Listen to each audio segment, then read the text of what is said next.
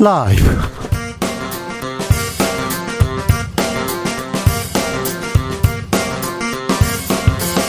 (2023년 10월 30일) 월요일입니다. 안녕하십니까, 주진우입니다. 국민의힘 인요한 혁신위원장은 어제 이태원 참사 추도식에 참석하고 오늘은 5.18 묘역 방문했습니다. 하지만 유승민, 이준석 껴안기는 여전히 어려운가 봅니다. 혁신이 영남 중진 험지론에 국민의힘 술렁이고 있는데요. 혁신의 길 잘 가고 있는 건지 하태경 국민의힘 의원과 이야기 나눠봅니다. 어제 이태원 참사 추모식 열렸습니다. 윤석열 대통령은 추모식에 불참하고 추모 예배를 갔네요. 윤석열 대통령 내일 시정연설을 위해서 국회 찾는데 이재명 대표와 사전 환담하기로 했습니다. 과연 협치에 물고 대화에 물고 트일 수 있을까요? 정치적 원의 시점에서 짚어보겠습니다. 리커창 전 중국 총리의 갑작스런 사망 이후에 중국에서 추모 열기 고조됩니다. 그런데 갑자기 중국 포털에서 리커창 관련 검색어가 사라졌습니다. 여러 음모론 계속되고 있는데요. 중국 현지의 반응 어떤지 전문가와 이야기 나눠봅니다. 나비처럼 날아 벌처럼 쏜다. 여기는 주진우 라이브입니다.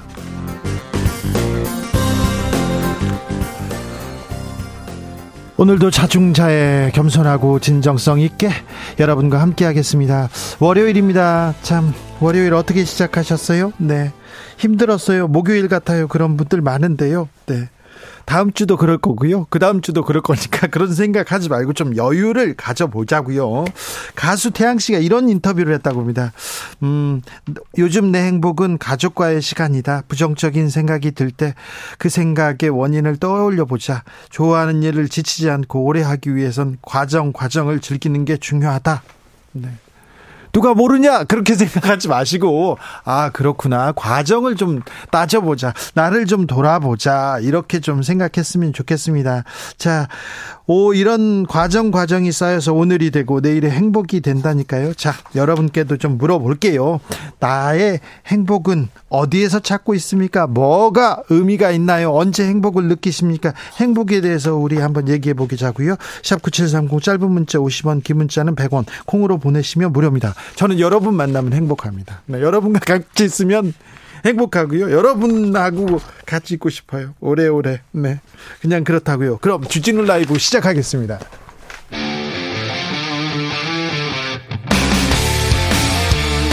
탐사보도 외길 인생 20년.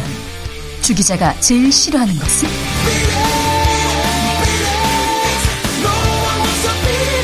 이 세상에서 비리와 부리가 사라지는 그날까지 오늘도 흔들림 없이 주진우 라이브와 함께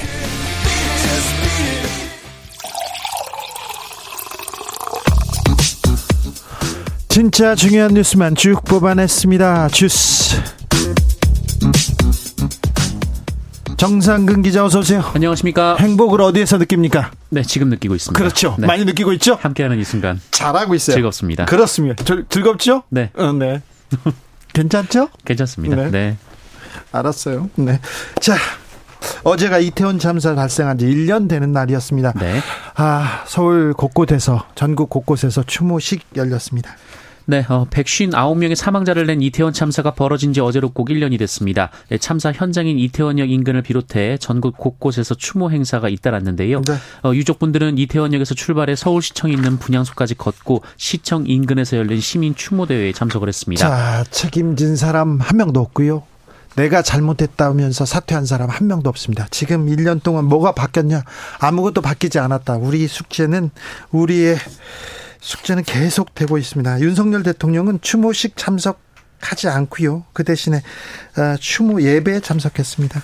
네, 윤석열 대통령은 어제 참모들과 함께 교회를 찾아 고인들을 추모했습니다. 윤석열 대통령은 참사 당일은 살면서 가장 큰 슬픔을 가졌던 날이라며 소중한 가족을 잃은 유가족 여러분께 깊은 위로의 말씀을 드린다라고 말했습니다. 유가족들이 있는데 대통령이 그 자리에 없습니다. 주무부처 장관인 이상민 장관 그 자리에 없습니다. 국민의힘 대표, 여당 대표 김기현 대표 그 자리에 없습니다. 내가 신이냐? 신이 아니다고 했던 용산구청장 그 자리에 없었고요. 아무 잘못도 없다는 서울경찰청장도 그 자리에 없었습니다. 하지만 국민들이 그 자리에 다 있었습니다. 네. 국민연금 개혁안에 대해서 좀 논란이 많아요. 맹탕이다. 이거 보수 언론에서도 질타했는데요. 그러자 윤석열 대통령 입장을 냈습니다. 윤석열 대통령은 오늘 국무회의를 주재한 자리에서 지난주 보건복지부가 발표한 국민연금 개혁안에 대해 연금 개혁은 뒷받침할 과학적 근거나 사회적 합의 없이 결론적 숫자만 제시하는 것으로 마무리 지을 수 있는 문제가 아니다라는 입장을 밝혔습니다. 언제 줄 것인지 어떻게 줄 건지 언제까지 줄 것인지 숫자가 빠졌다. 그러니까 숫자만 제시하는 것으로 마무리 지을 수 없다. 이렇게 얘기했어요.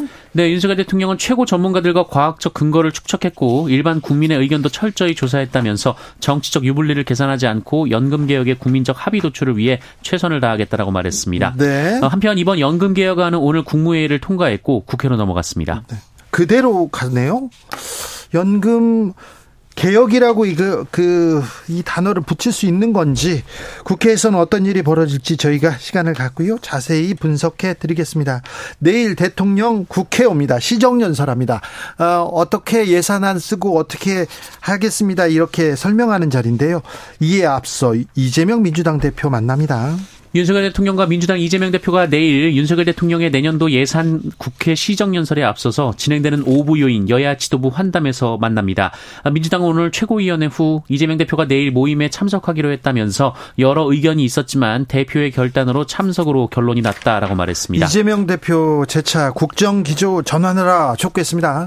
이재명 대표는 오늘 최고위원회 회의에서 윤석열 대통령의 내일 시정연설에서는 국정기조의 전면적 전환이 있다. 생각이 바뀐 것 같다는 평가를 할 수 있게 되길 바란다라고 말했습니다. 인요한 국민의힘 혁신위원장 어제 이태원 참사 추도식에 참석했습니다. 오늘은 5.18 민주요역 참배했습니다. 네, 국민의힘 인요한 혁신위원장은 오늘 5.18 민주화운동 희생자 묘역을 참배했습니다. 인요한 위원장은 행방불명자 묘역에 헌화했고 5초가량 한쪽 무릎을 꿇은 채 묵념했습니다.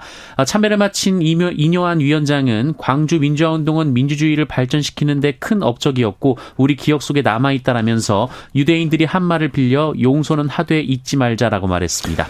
혁신위원장이 영남 의원들 영남 중진들 수도권 험지 가야 된다 이렇게 얘기했어요. 당이 술렁입니다. 그러자 김기현 대표가 입장을 밝혔습니다. 네, 조선일보 인터뷰에 따르면 인요한 위원장은 김기현 대표와 주호영 전 원내대표의 이름을 거론했다고 하는데요. 이에 대해 김기현 대표가 기자들의 질문을 받았는데 김기현 대표는 혁신위에서 아직 제안해 온 바 없다라면서 제안을 정식으로 해오면 말할 기회가 있을 것이라고 말했습니다. 어제 군 인사가 있었습니다. 대장들이요. 고위층 다 교체됐어요? 네, 정부는 합동참모본부 의장에 김명수 해군 작전사령관을 내정했습니다. 또한 육해공 참모총장 등 군 수뇌부 대장급 7명을 모두 교체했습니다. 해군 출신의 합참의장에 발탁된 것은 박근혜 정부 때 최초로 해군 출신이었던 최윤희 합참의장이 발탁된 이후 10년 만입니다. 네. 그리고 중장을 대장으로 진급시켜서 곧바로 합참의장으로 올린 것도 이례적이라는 평가가 나왔습니다. 육군 참모총장에는 박안수 국군의 날 행사기획단장, 해군 참모총장에는 양용모 합참 군사지원 본부장, 공구참모총장에는 이영수 합참 전략기획본부장이 임명됐습니다. 이번 인사로 문재인 정부에서 승진한 대장 7명이 모두 전역하게 됐습니다. 한편 합참의장은 현역 군인 중에 유일하게 인사청문회 대상입니다. 육군참모총장이 홍범도 장군 흉상 관련해서 좀 말도 안 되는 설명을 하고 대단히 왜 저렇게 애를 쓰실까 그랬는데 옷을 벗는군요. 네, 그분은 어디로 가게 될까 좀 궁금합니다. 제가 잘 쳐다보고 있다가 여러분들한테 말씀드릴게요. 가석방 없는 종신형이 국무회의를 통과했습니다.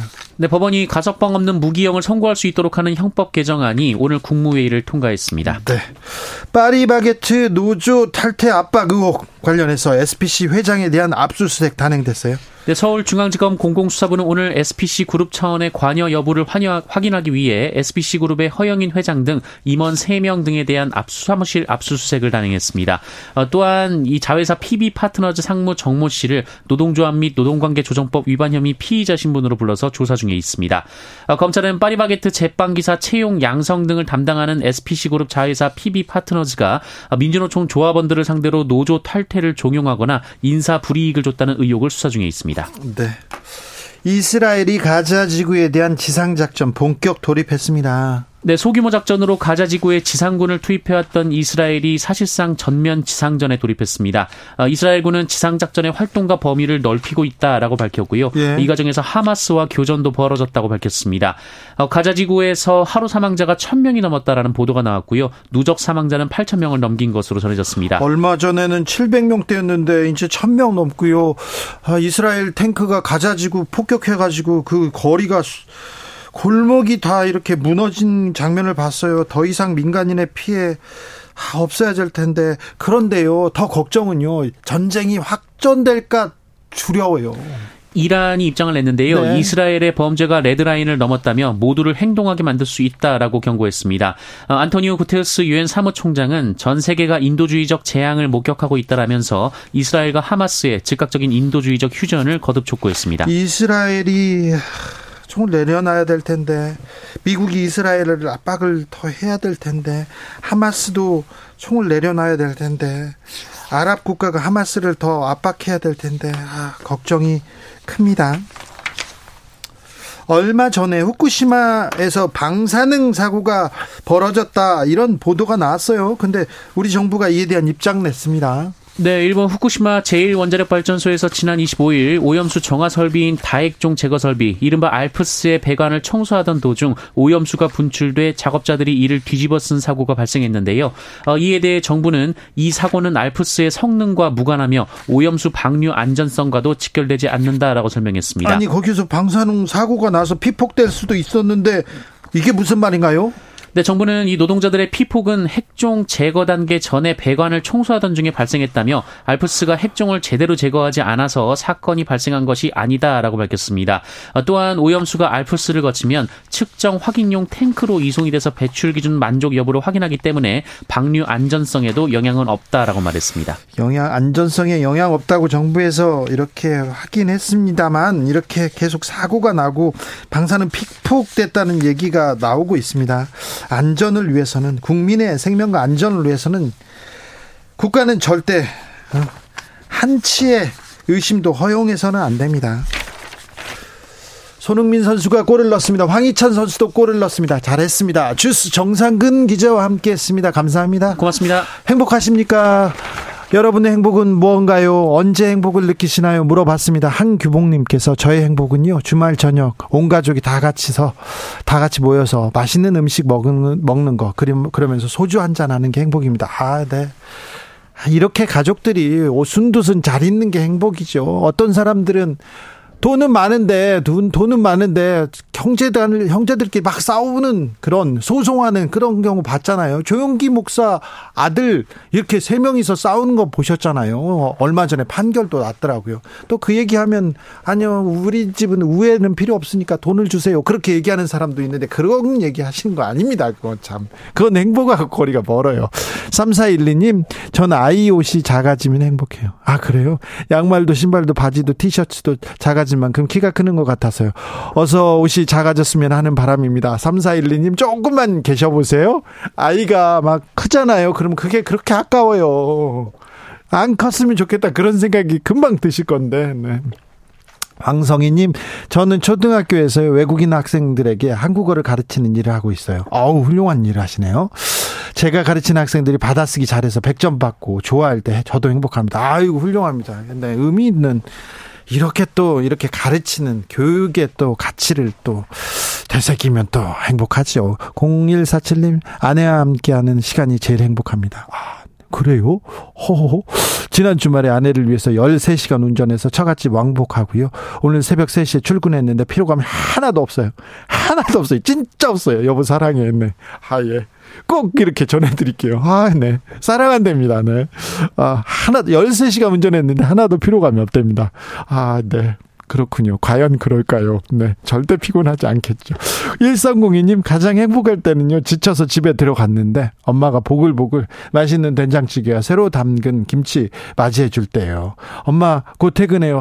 엄마가 해주는 밥 먹으면 진짜 좋죠. 행복하죠. 네. 엄마가 해주는 밥 좋죠. 그립다, 그리워요.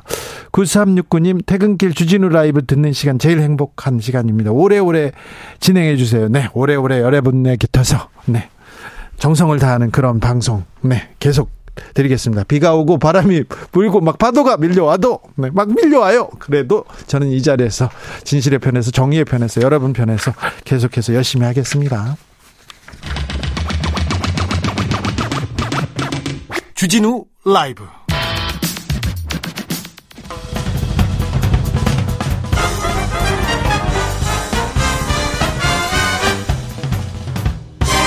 훅 인터뷰. 모두를 위한, 모두를 향한, 모두의 궁금증 훅 인터뷰. 지난 27일입니다. 중국의 2인자로 불리던 리커창 전 총리가 급작스럽게 사망했습니다. SNS에서 그런데 리커창 관련된 글들이 사라집니다. 그래서 당국이 뭘 숨기려고 하나, 이런 음모론이 계속되는데요. 현지 분위기 어떤지 전문가와 이야기 나눠봅니다. 이철 작가님, 안녕하세요. 네, 안녕하세요. 네, 리커창 전 총리가 죽었어요. 사인은 뭡니까? 지금 발표된 사인은 심장병이라고만 되어 있는데요. 네. 조금 더 구체적으로 보도한 거는 러시아의 이즈베스티아라는 매체가 보도를 좀 했는데, 네. 수영을 하다가, 예. 심장에 발작을 일으켰고 병원으로 이송했지만 구할 수가 없었다. 그러면서 리커창 총리가 전에 이 심장병이 있어가지고, 예. 그 바이패스라고 그러죠. 그 혈관, 예. 그 우회하는 그런 수술도 한 적이 있다. 이렇게 보도를 했습니다. 아, 그렇군요. 자, 중국 내에서 좀 추모 분위기는 어떻습니까? 그야말로 전국적으로 추모 분위기가 일어나고 있고요. 예. 누가 시켜서가 아니라 사람들이 자발적으로, 예. 추모의 그런 뜻을 표하고 있습니다. 네. 그 추모 분위기가 이렇게 커지자 중국 정부는 어떻게 이렇게 대응하고 있습니까? 중국 정부는 이 사람들이 많이 모이기 시작하고, 예. 그리고 거의 모든 도시에서 그 리커창 총리에게 조화를 보내고, 예. 이런 규모가 점점 커지면서, 네. 이것이 행여라도 집회라든가, 예. 또는 현 정부에 대한 어떤 불만의 표시로 표출될까봐, 네. 그걸 매우 우려해서, 네. 이것을 통제하고 있습니다. 네. 추모 집회나 이런 그 모임은 아직은 열리지 않고 있습니까? 그러니까 집회라고 하기는 어렵지만, 네. 그 추모하는 장소를 자발적으로 만들어 놓은 곳에서, 네. 끊임없이 사람들이 그쪽으로 몰려와서 헌화를 하고, 네. 또 멀리서 그 꽃을 배달해 오기도 하고 하니까, 네. 사실상 많은 사람들이 한 장소에 몰려있는 그런 모양이 나오고 있는 거죠. 사람이 모이면 중국 정부는 좀 항상 이렇게 두려워하는 게 보여요. 천안문 사태가 다시 일어나면 어떻게 하나, 이런 걱정하는 것 같은데요. 예, 그런 보도를 외신들이 많이 하고 있고요. 예. 중국 국영 매체에서는 그런 언급이 전혀 없고, 예. 아주 간결하게 드라이한 그런 사실 보도만 하고 있죠. 네. 자, 중국 국영 매체는 어떻게 보도하고 있고요? 중국에 있는 포털 사이트, 온라인에서는 어떻게 반응하고 있습니까? 지금 국영 매체나 온라인이나 사실 뭐 통제받는 미디어이기 때문에 그 똑같은 보도를 하고 있는데요. 예. 그 어떻게 그 사망을 했다라는 이야기에 대해서는 거의 언급하지 않고, 예. 다만 이제 리커창 총리가 국가에 많은 기여를 했다, 네. 나라에 큰 손실이다, 이제 이런 얘기와 함께 리커창 총리가 국가를 위해서 기여한 많은 이야기를 하는데, 그 내용이 이제 전부 대부분이 시진핑 정부에서 지금 현재도 추진하고 있는 정책들을 들고 있어서, 예. 그 식자들은 좀 쓴웃음을 짓고 있기도 하죠. 박지연님께서 중국이 실시간 검색어에서 리커창 총리 사망 없앴다고 하던데요, 이렇게 묻습니다. 그렇습니다. 그 말씀 맞고요. 해시태그나 이런 키워드도 막았고, 예. 저도 사실은 그 중국의 SNS에다가, 네. 리커창 총리의 그 죽음에 대해서 애도하는 글을 이렇게 올리려고 했더니, 네. 네, 다 블록돼가지고 안 올라가더라고요. 추모도 이렇게 막아놨네요. 예, 아마 그 여러 키워드를 넣어가지고, 네. 좀 민감한 키워드가 들어가면 그 SNS에 등록할 수 없도록 한 것 같습니다. 네. 생전에 시진핑 주석과 리커창 전 총리의 관계는 어땠습니까? 예전에는 시진핑 다음은 리커창이다, 이런 얘기도 있었잖아요. 사실 그렇게 보긴 좀 어려울 것 같습니다. 그 시진핑 주석이 주석에 취임할 때 예. 시진핑이 주석이 되느냐 리커창이 주석이 되느냐 이렇게 경쟁하는 상황이었거든요. 예. 예, 그리고 중국 지도부에는 어떤 그 연령에 대한 그런 관습이 있어서 그렇게 되기는 좀 어려웠을 겁니다. 그래요. 네네. 최근에 시진핑과 리커창의 관계는 어땠어요? 이 두 사람은 시진핑 주석이 정치 외교를 맡는다면 리커창 총리가 내치를 맡는 네. 이런 파트너십이었는데요. 네. 그 10년이라는 시간이 지나면서 점점 그 간격이 멀어져 온 것이 사실이죠. 그래요. 그리고 이 팬데믹 발생한 3년 동안 그 관계가 갈등이 좀 명백해져서 리커창 총리는 주로 시장 경제, 네. 민간 경제 쪽을 주장한 편이고 네. 시진핑 주석은 계획 경제와 국가 주도 경제를 좀 그 주장을 했기 때문에 네. 서로 간의 갈등이 좀 커졌다는 평가가 많죠. 리커창 전 총리가 시진핑 주석을 좀 비판하기도 했습니까? 뭐 비판이라기보다는 그 암시를 한 거죠. 뭐 네. 직접적인 비판을 한 건 아니고요. 네. 그러나 이제 알아듣는 사람은 다 무슨 말인지 알아들을 수 있는 네. 그런 발언이 몇 번 있었기 때문에 네. 그런 말들 때문에 이 두 사람의 갈등설이 이번 사망으로 인해서 네. 조금 크게 강조되고 있는 면도 있는 것 같습니다. 네, 저 중국 인민들은요. 리커창의 죽음 어떻게 생각합니까? 혹시 이거 사고가 아니고 수가 사고를 만들었을지도 몰라 이런 얘기도 좀 나오는 것 같은데요. 그런 얘기는 여기저기서 나오고는 있습니다. 네. 그런데 어느 것 하나 그 명확한 근거를 대기는 좀 어려운 이야기들이고요. 예예. 또 중국은 이 언론이 좀 비교적 통제되는 사회다 보니까 사실 이런 일이 있으면 언제나 수많은 그 음모설이 나오기도 해서. 사실 판단하기에는 굉장히 어려운 상황이죠. 네. 자, 리커창 총리의 죽음이 대외 관계, 우리 관계에 조금 변화를 줄 수도 있을까요? 어떻게 보십니까? 리커창 총리는 아까 말씀드린 것처럼 그 기업 경제, 민간 경제를 중시했기 때문에 한중 관계에 있어서 좀 더 말이 통하는 편이었고요. 예. 그리고 이제 그 시진핑 주석의 정책 방향에서 어떤 기량작용을 하던 네. 리커창 총리 세력이 이로써 상징적으로 사라지게 됨으로써 네. 앞으로 한중 관계는 보다 경색되고 보다 험난할 것으로 예상이 됩니다. 네. 시진핑 국가주석에 대한 견제 세력이나 반대 세력은 이제 거의 사라진 건가요? 그렇게 봐야 되고요. 그렇기 네. 때문에 리커창 전 총리의 사망은 단순히 한 사람의 사망이 아니라 예. 중국이 지금 새로운 프레임으로 새로운 단계로 진입했다. 이런 변화를 보이는 어떤 그 마일스톤이 예. 된다고 봐야 할 것 같습니다. 알겠습니다. 참 이 문제는 또 중국의 어떤 변화를 가지고 올지 중국의 혼란으로 이어지진 않을지 좀 걱정이 되는데요. 말씀 잘 들었습니다. 네네 감사합니다. 네, 지금까지 이철 작가였습니다. 교통정보센터 다녀올까요? 공인혜 씨.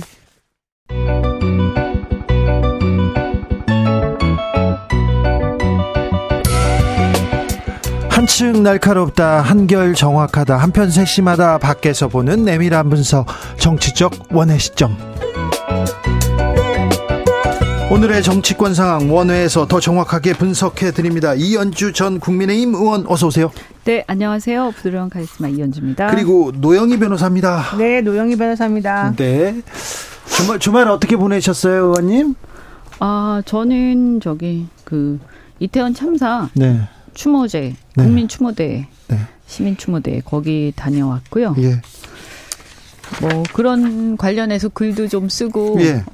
또 주말 바로 직전에 제가 기자회견에서 대통령 예. 꼭 참석하셔야 된다. 네. 네, 혁신위에서 그거 그 강력하게 권해야 된다. 이런 얘기 했었죠. 참사가 일어났습니다. 서울 한복판에서 길거리 한복판에서 159명의 정말 생떼 같은 젊은이들이 숨졌습니다. 1년이 그러니까요. 지나고요.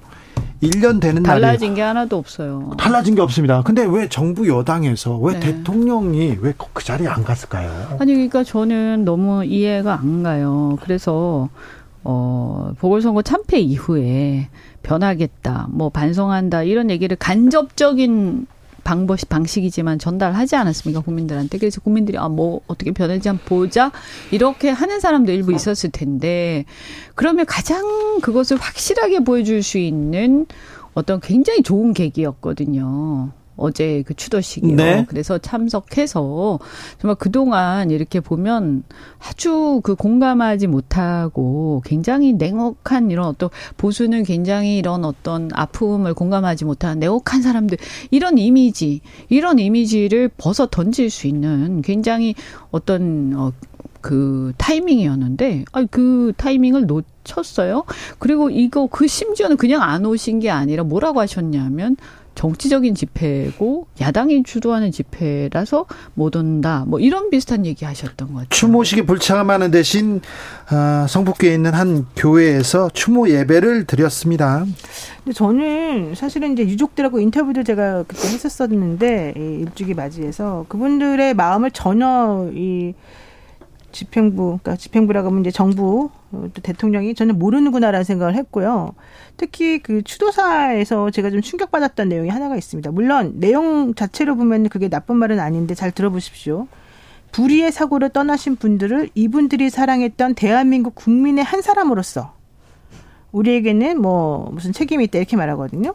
대통령은 국민의 한 사람으로서 책임을 지는 사람이 아니에요. 대통령으로서 책임을 져야 되는 사람인데, 이날 그 현장에 가지도 않고 본인이 예전에 다녔던 무슨 교회를 지금 가셨다는 거잖아요.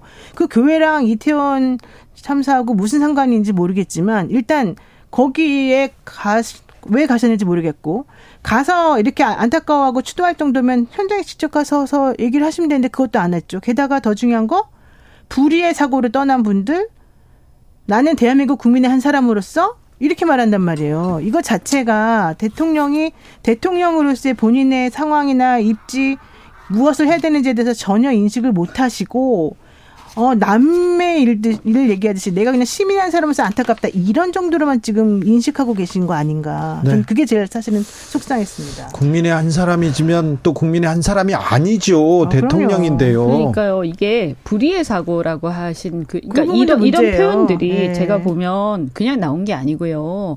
어떻게 하면 여러 가지 어떤 이 어떤 그 행간의 뜻에서 뭔가 의도를 가지고 하는 말이라고 저는 생각을 해요. 그래서 세상에 그때도 그랬거든요. 그때도 그렇게 많은 사람이 그렇게 끔찍하게, 그렇게 억울하게, 정말 사망을 했는데, 돌아가셨는데, 그때 하는 한마디 한마디와 행동과 그다음에 네. 그 어떤 분향소의 어떤 면면들이 뭔가 전략적이고 이게 어떤 그 반감이나 울분들이 결집되지 않도록 하기 위해서 철저하게 유족들을 다 흩어져는 그런 걸 뭔가 기획해서 하는 것 같다. 굉장히, 그러니까 우리가 보통 사람이요, 어떤 사람들이 막 정말 억울하게 많은 사람들이 슬프게 돌아가시고 막 하면요, 제일 먼저 떠오르는 게 일단 아픔이거든요. 네. 슬픔과 아픔, 안타까움 이런 건데, 어떻게 사람이 그렇게 하지 않고 이런 어떤 여러 가지를 막 고민해서 의도된 말을 할 수 있을까.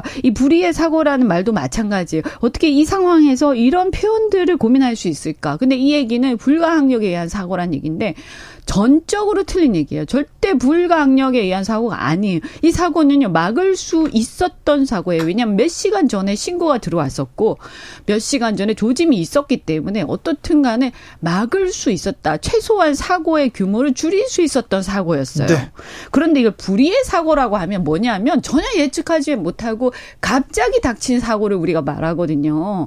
근데 이 표현을 굳이 쓰고 굳이 이렇게 여러 가지 고민해서 이렇게 하는 걸 보고, 아니, 사람이면 거기 가서 인간적으로 우리가 같이 우리가 누가 돌아가셨어요. 그럼 제일 먼저 어떻게 위로합니까? 그 유족을 위로하는 게 자연스럽죠. 상식적이고. 아니 그 상처 아픔을 좀 응? 다독여야죠. 그런데 거기 앞에 가서. 유족이 계신데 유족이 추모제를 하는데 거기 안 가고 따로 무슨 추모를 합니까? 유족한테 앞에 가서 어쨌든 추모하는 게 맞고요. 대통령한테 물론 뭐라고 하는 사람도 있고 듣기 싫을 수도 있고 굉장히 적대적일 수도 있고 여러 가지 모욕을 받을 수도 있어요. 그런데 그런 거 감내하는 자리가 대통령이에요. 권한 그냥 주어지는 게 아니에요. 그 막강한 권한을 그냥 거저 주어지는 게 아니란 말입니다. 그것을 감내해야 되는 자리가 바로 대통령이라는 거예요. 네. 뭐 환영받고 박수받는 자리만 가는 게 지도자의 그 역할이 아닙니다.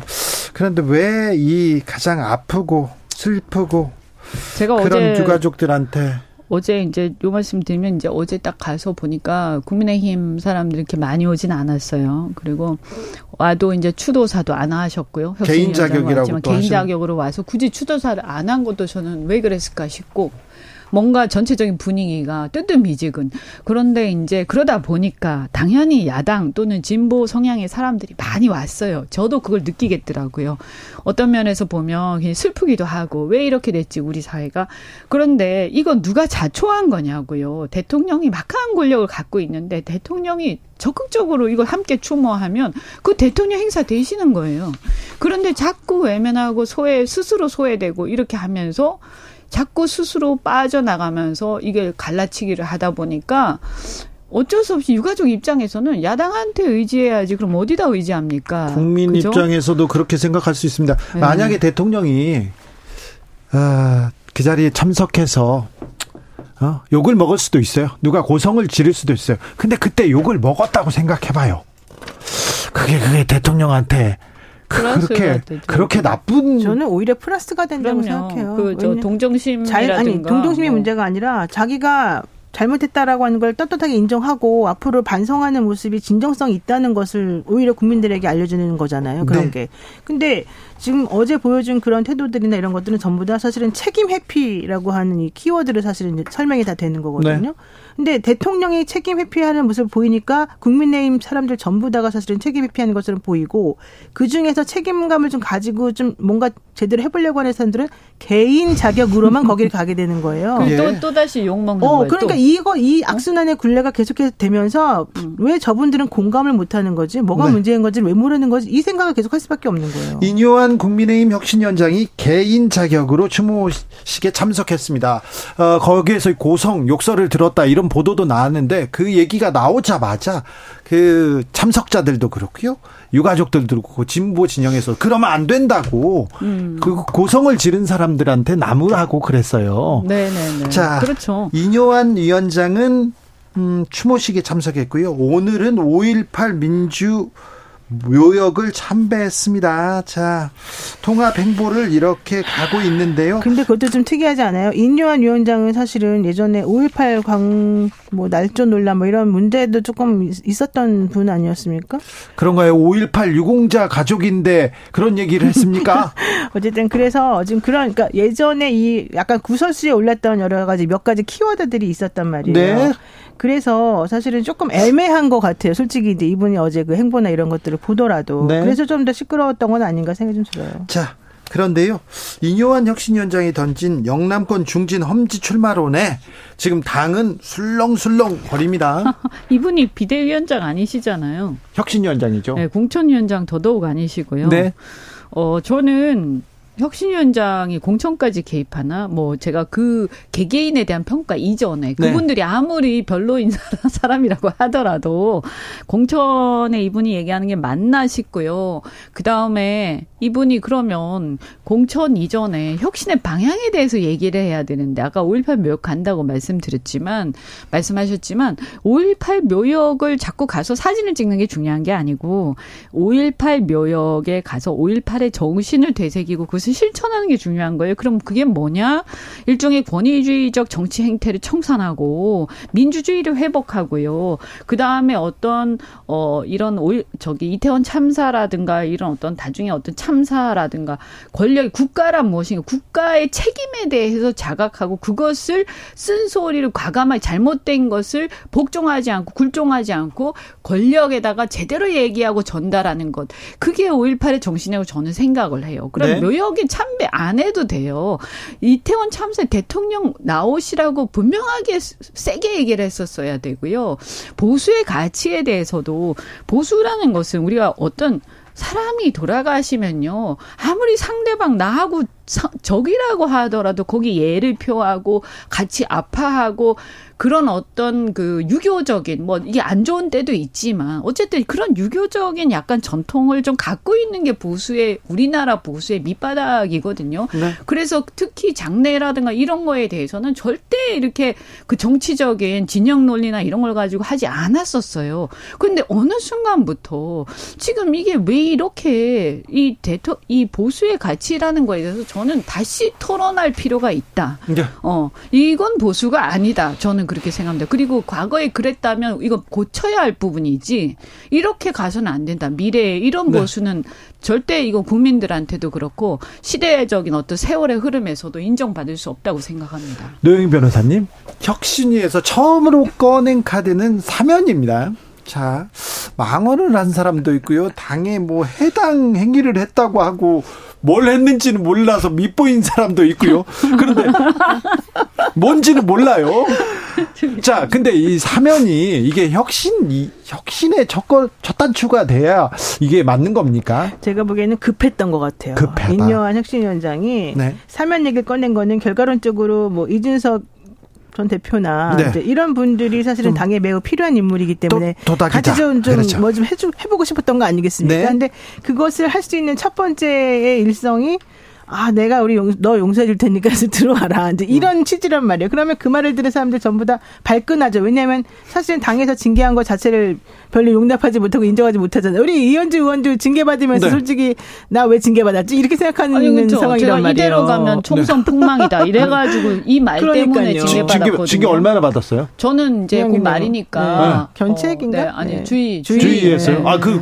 그래도 욕심이 나는 거죠. 네, 그렇죠. 이대로 가면 총선 폭망. 네. 그게 뭐 돼서. 지금 제가 아주 잘 맞춘 거 아닙니까? 지금 이대로 가면 총선 폭망 다 그렇죠. 동의할 거 아닙니까? 근데 기분 나쁜 거죠. 그런 사람한테 내가 너 사면해 줄 테니까 다시 당으로 돌아와라. 네가 이렇게 말을 한 거예요. 이런 거죠. 이게 내 말이 맞지? 그러면 이제 반성해. 이렇게 되는 거지. 어째서 네. 내가 사면의 대상이냐고. 그다음에 또 중요한 게 무슨 징계권, 그다음에 당권, 공천권, 자리, 이익 이런 게 무슨 대단한 거라고 생각을 해요. 그래서 마치 무슨 자리 좀 나눠주고 공천 준다고 막 감언이설로 회유하면 우리가 다 감사합니다. 이제 협조할게. 우리 불평 분자들이었는데 이제 고만 불만 얘기하기. 이거 정말 있잖아요. 아니 그들은 그렇게 정치를 하는지 모르겠어요. 하지만 우리가 무슨 자리와 이런 것 때문에 불평불만이라서 얘기한 네. 게 아니고요. 국민들이 입장에서 잘못하고 있으니까 지적한 거거든요. 네. 그런데 그러면 뭐예요? 일단 제일 먼저 해야 될 것은 그 잘못을 시정하는 것부터 해야 돼요. 그리고 나서 우리한테 야 우리가 니네가 지적했던 거 시정했어. 그리고 국민들한테도 다시 떳떳하게 얘기하고 있으니까 그래야죠. 이제는 좀 인정해 줄 수 없어. 이렇게 얘기하면 되는 그렇죠. 거예요. 그리고 설사 우리가 인정 안 해도요. 시정해서 제대로 하면요. 국민 지지 다시 돌아와요. 예. 우리가 무슨 옛날에 봉건 시대에 무슨 영주들처럼 국민들을 갖다가 사병으로 데리고 있고 이런 사람들 아니거든요. 네. 그러니까 정치에 대해서 근본 이해를 잘못하고 있는 거 아니냐? 네. 그래서 자리와 이런 걸로 회유하면 된다고 생각하는 거 문제다. 그래서 이 혁신의 그 내용을 사람을 회유하고 이런 게 아니라 네. 대통령이 핵심은 대통령이에요. 핵심은. 네. 대통령이 바뀌셔야 되고 안 바뀌면 당이 대통령하고 이 선을 그어야 되는 거니까 대통령이 잘못한 거를 다시 시정하고 그 시정하라고 얘기하시면 되는 거예요. 근데 인요한 혁신위원장도 요즘 딱 행보를 보면은 사실은 그렇게 안 될 것 같아요. 왜냐하면 처음에는 제가 분명히 지난주에 여기 와가지고 네. 그 개인적으로는 저는 그분은 좋은 사람이라고 생각한다. 네, 다만 이 그릇이 그래서 과연 잘 될까 걱정이다 이렇게 말했었잖아요. 네, 네. 근데 시장이 정말 아니나 다를까 험지 뭐 출마 이런 얘기 하더니 갑자기 그 말 뭐 내가 제대로 한 거 아니고 언론이 오버한 거다 뭐 이런 식으로 또 발언을 다시 고치기도 하고 이랬어요 이분이. 네. 혁신위원장으로서 내놓은 첫 일성을 본인이 스스로 부정하면서 언론 탓을 하는 그런 모습. 지금 사실은 대통령도 좀 그런 것 때문에 문제가 많았었는데 좀 비슷한 행보를 좀 보인단 말이에요. 또 하나는 제가 국민의힘 사람들한테 물어보니까 대통령에 대한 얘기를 잘 못한대요. 지금 대통령에 대해서는 지금 노라고 하는 얘기를 듣지 못했어요 아직은요. 그러니까요. 그래서 되게 조심하고 있대요. 그 발언할 때 그러니까 그런 것도 좀 문제가 됐었었고 여러 가지 측면에서 지금 자꾸 인요한 혁신위원장의 갈짓자 행보가 문제다라고 하는 평가들이 지금 많이 생기고 있거든요. 네. 그러니까 이렇게 되면 사실은 아무도 그 말을 듣지도 않고 그 말에 무게가 실리지도 않고 실질적으로 혁신이 일어나기도 어려워지지 않겠느냐. 네. 게다가 지금 낙동강 하류 이 발언 때문에 지금 또 내부적으로 시끄럽지 않습니까? 그러니까 혁신위원장이 가서 할 일은 시끄럽게만 하고 내부 내키는 게 아니라 잘 따독여가지고 세련되게 뭔가 좀 정리를 해줘가지고 국민들이나 중도층을 끌어올 수 있는 뭔가 기틀을 마련하는 건데 오히려 본인이 지금 또 분란을 일으키는 그런 원자로 돼버렸단 말이죠. 네. 그러니까 그 중진들 홈지 출마 수도권 이것도 무슨 수도권이 무슨 유배지나 무슨 어디 뭐 처리하는 것도 아니고요. 수도권 네. 사람이 들으면 굉장히 기분 나쁘실 것 같아요. 아, 네. 그래서 선거를 이기자는 거냐 아니면 뭐 어디 수도권에 다 처리해놓고 영남에다가 뭐 어디 뭐 할 일이 있습니까? 그 영남 다 비워놓고 거기에 무슨 의도를 갖고 있는 거 아니냐? 비워지는 듯한 느낌이 네. 나죠. 솔직히. 그런 생각이 네. 들죠. 거기 왜냐하면 그분들 그냥 사실은 정석은 뭐냐면 그러면 그냥 중진들 불출마해라 이렇게 하는 게 맞거든요. 근데 불출마하면 어떤 문제가 생기냐면 불출마한 곳에 예를 들어서 대통령의 측근이나 세력들을 갖다 심게 되면 그분들이 무소속으로 나올 가능성이 있어요. 네. 그래서 수도권으로 빼야 되는 거 아니야? 이런 의심이 자꾸 드는 거죠. 지난번 총선 때도요. 그 막 물갈이 한다고 난리를 쳐놓고 그래서 빼긴 뺐는데 수도권에다 여기저기 집어넣어서 또 다른 데도 돌려막기 하면서 저도 그때 제 고향에서 이제 네. 쫓겨나가지고 딴 데로 나갔잖아요. 그러니까 이런 식으로 되면서 이 구도로 엉망을 만들고 거기에 새로 집어넣는 사람들을 마구 자기의 비서나 이런 사람들을 심어가지고 네. 오히려 선거를 망쳐놨어요. 네. 그러니까 또 이런 어떤 문제가 반복되는 거 아니냐. 영남 중진 험지론 그리고 5.18 관련돼서도 5.18 망언했던 김재원, 네, 최고 사면이 네, 국민의힘 혁신인가 이것도 논란이 거죠. 되는데 네, 자, 징계 내용이 그런 거예요. 대사면론 네, 이렇게 나옵니다. 그런데 인요한 혁신위원장한테 좀 당의 어려운 일들 다 혼자 맡겨놓고 이렇게 그냥 쑥 빠지는 거 아닌가 이런 생각도 좀 듭니다. 자, 그때 그랬잖아요. 네. 얼굴마담처럼 앞에 세워놓고 그러면 안 된다. 아니 의사 선생님 모셔다 놓고 뭐 이상한 일만 시키고 그러면 안 되잖아요. 자, 이제 그런데. 국민들이 안 속아요. 이제 그래. 너무 많이 봤어요 이런 거를. 이연주 최고위원님. 아니, 네. 최고위원님. 이원재원님. 네. 최고로 내가 높이네. 네. 자, 그래가지고요. 네. 그래가지고, 이준석 전 대표랑, 네. 신당 얘기한다고요? 아니, 신당 얘기하는 건 아니고. 콘서트도 같이 한다면서요. 이렇게 농가 짓고, 예, 얘기한 거 맞잖아요. 왜 안 해석해? 거기서 신당, 새로운 꿈, 뭐 그런 거 나오잖아요. 그러니까 이제 미래에 대한 뭐 어떤 그 비전, 대안 이런 거 좀 우리 얘기해보자. 왜냐하면 이 너무 지금 현실이 네. 정치가, 사람들의 어떤 이 비판 자체를 못 받아들이고 제일 심각한 건 뭐냐면 저는 진실과 정의, 네. 옳고 그름 이런 것들이 편에 따라서 네 편, 내 편에 따라서 달라지는 거예요. 네. 그리고 더군다나 어제 그걸 보면 인간적인 도리마저도 네 편, 내 편에 따라서 다른 거예요. 내 편한테는 굉장히 인간적으로 해주고 네. 과잉 인간미를 해주고. 근데 이현주 의원님이 비전 정책 얘기하니까 당 만드시려는 거 같은데요. 왜 자꾸 그래도 기다리면서 얘기했어요. 그렇죠. 네. 어떻게 할 건지 좀 새로운 시각을 가진 좀 건전하고 깨끗한 사람들이, 상대적으로 깨끗한 사람들이 좀 한번 열심히 해봐라. 그래서요. 네. 막 강건하시더라고요. 제가 강건했습니다. 강건했구나. 네. 그래. 어쨌든 다 열려있죠. 되게 좋아하시던데. 그래, 열려있어요. 열려있죠. 네. 아니, 그렇게 정말 많은 고민들하고 토론 치열. 저는 정말 우리가 유럽의 선진국 있잖아요. 정치할 때 보면 얼마나 치열하게 토론해요. 예. 그리고 나하고 의견이 달라도 그 치열하게 토론하잖아요. 그래서 그것을 조율해내는 능력. 그게 정치죠. 그게 필요하다고 생각해요. 네. 그렇죠. 그걸 잘해야죠. 결론 내는 능력. 그리고 이게 생각이 다르더라도 일정하게 존중해주고 공존할 수 있는 거. 이게 왜 이렇게 안 되나, 이게. 너무 막 그냥 윽박질러가지고 나하고 생각 다른 윽박지르고. 그다음에 나하고 생각이 달라도 저 사람 높은 사람이면 막 추종하면서 맞는 거라고 막 거짓말을 해주고. 그런데요. 인요한 혁신위원장이나. 거짓말을 해줘.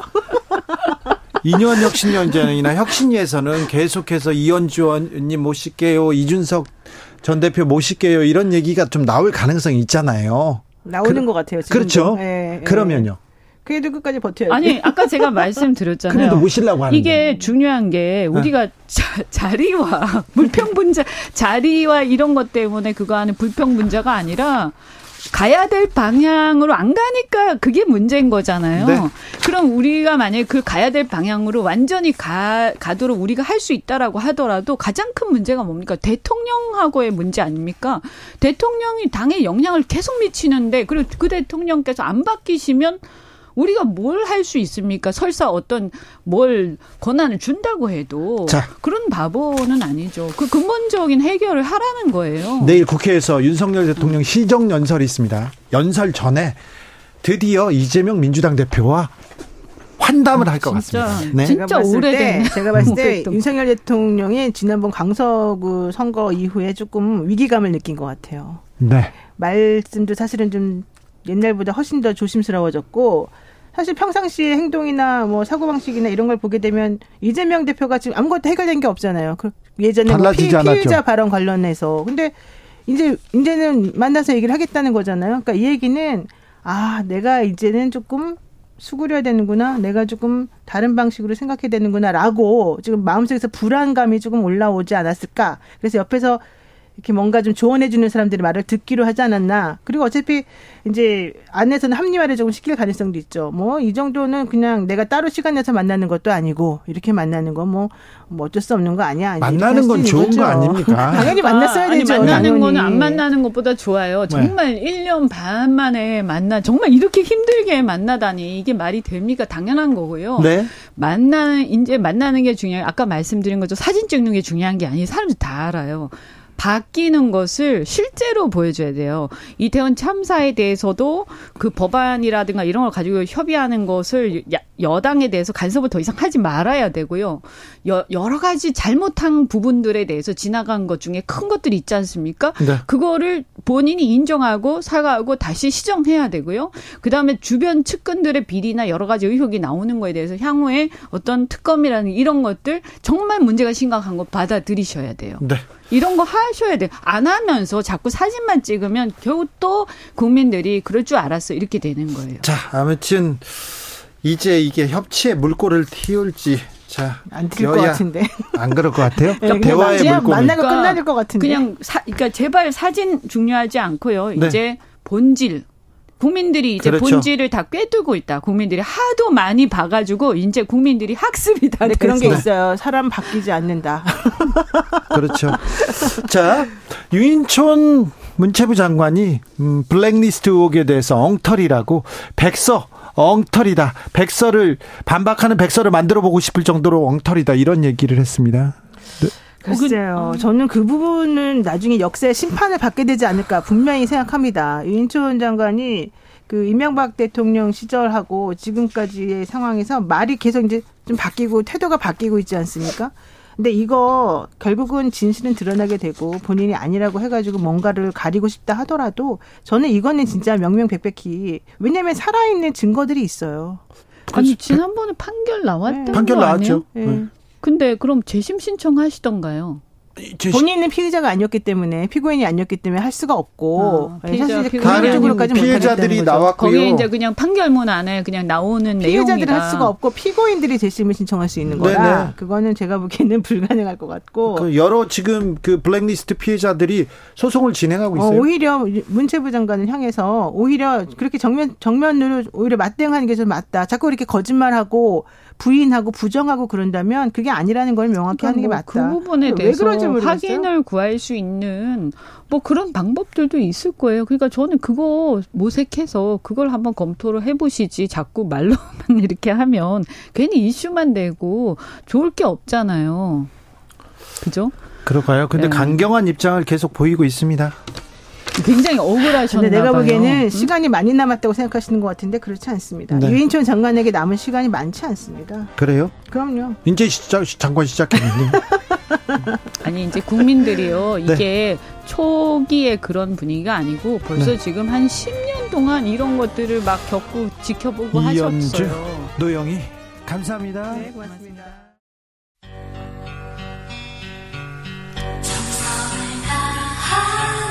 정성을 다하는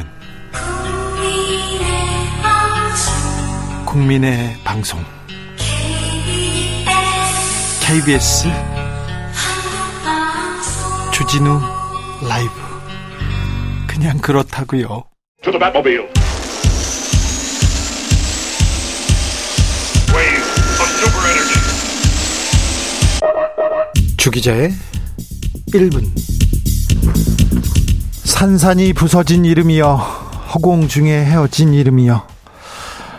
얼마나 답답했을까, 얼마나 무서웠을까. 하늘의 별이 된 159명의 이름을 불러봅니다. 불러도 주인 없는 이름이여, 부르다가 내가 죽을 이름이여.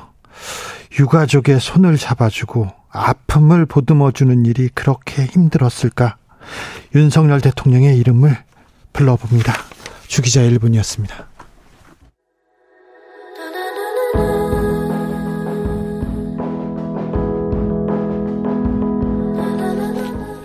우효 청춘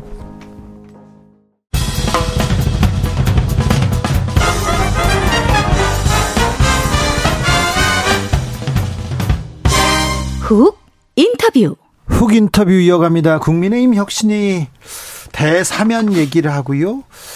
아, 영남 중진들 험지 얘기합니다. 이태원 추모식도 가고 광주 묘역도 방문하고 자 혁신을 위해서 바삐 움직이는데 국민의힘 혁신의 길 물어봅니다. 하태경 국민의힘 의원에게 물어보겠습니다. 어서 오세요. 예, 안녕하십니까. 네, 이태원 참사 일주기였습니다. 예. 대통령이 유가족한테 안 가고 예. 교회 가서 예배를 드렸어요. 왜 그랬을까요? 그 저도 좀 아쉬웠고요. 네. 뭐 여러 가지 생각을 했겠죠. 네. 좀 뭐 야당이 주도한 면도 있고 또 대통령이 가면 경호 때문에 네. 참석자들 굉장히 불편합니다. 다 들어오기도 어렵고. 네. 이제 그럼에도 불구하고 저는 이제 대통령의 좀 마인드가 예. 좀 바뀌었으면 좋겠다. 네. 왜냐하면 거기 간다고 야당에 지는 게 아니라. 예. 국민한테 지는 거다. 네. 국민한테는 저도 괜찮다. 져야죠. 국민한테 그렇죠. 고개 숙여야죠. 그렇죠. 근데 유가족한테는 고개 숙여야죠. 근데 이제 대통령실에서 나온 반응들을 보면 정치성 집회다. 네. 그러니까 야당 의식하는 거잖아요. 네. 오히려 갔으면은 야당을 더 곤혹스럽게 했을 것이다. 네. 국민한테 낮추는 모습을 보이면 그렇죠. 그래서 그 점 참 안타깝고 어쨌든 대통령실에서도. 이런 좀 약간 검사나 이런 관료 마인드랑 예. 관료 마인드는 그 형식을 많이 따지잖아요. 그 네. 내용 본질보다는 이제 좀 정치인들은 국민들의 마음 그 본질을 먼저 찾고 그 의미를 부여하는 이런 훈련들이 좀 약한 것 같아요. 그래요? 아니 변한다면서요. 반성한다면서요. 그런데 왜 반성하는 모습을 국민한테 보여주지 않을까요? 몇 가지 자 의원님이 생각하기에 몇 가지 어떤 점만 이렇게 바뀌면 아 변했다 이런 얘기 나올 거 아니에요. 그러니까 이제 지금 바뀐 모습에서 네. 이제 현재까지 바뀐 게 뭐냐면 이제 정부 정책 기조를 이념에서 민생으로 바꾸겠다. 네. 그래서 뭐 오늘도 전세 사기범 뭐 끝까지 추적해서 잡아라. 그리고 사우디 동남 중동 간 것도 네. 경제 민생 실적 그리고 뭐 자영업자 네. 재난 지원금 환수 안 하겠다 뭐 등등 여러 가지 민생 정책들이 쏟아지고 있습니다. 그래서 정책은 이념이 아니라 민생으로 간다. 네. 근데 이제 국민들이 더 중요하게 보는 거는 그런 정책 내용보다도 태도. 그렇지. 네.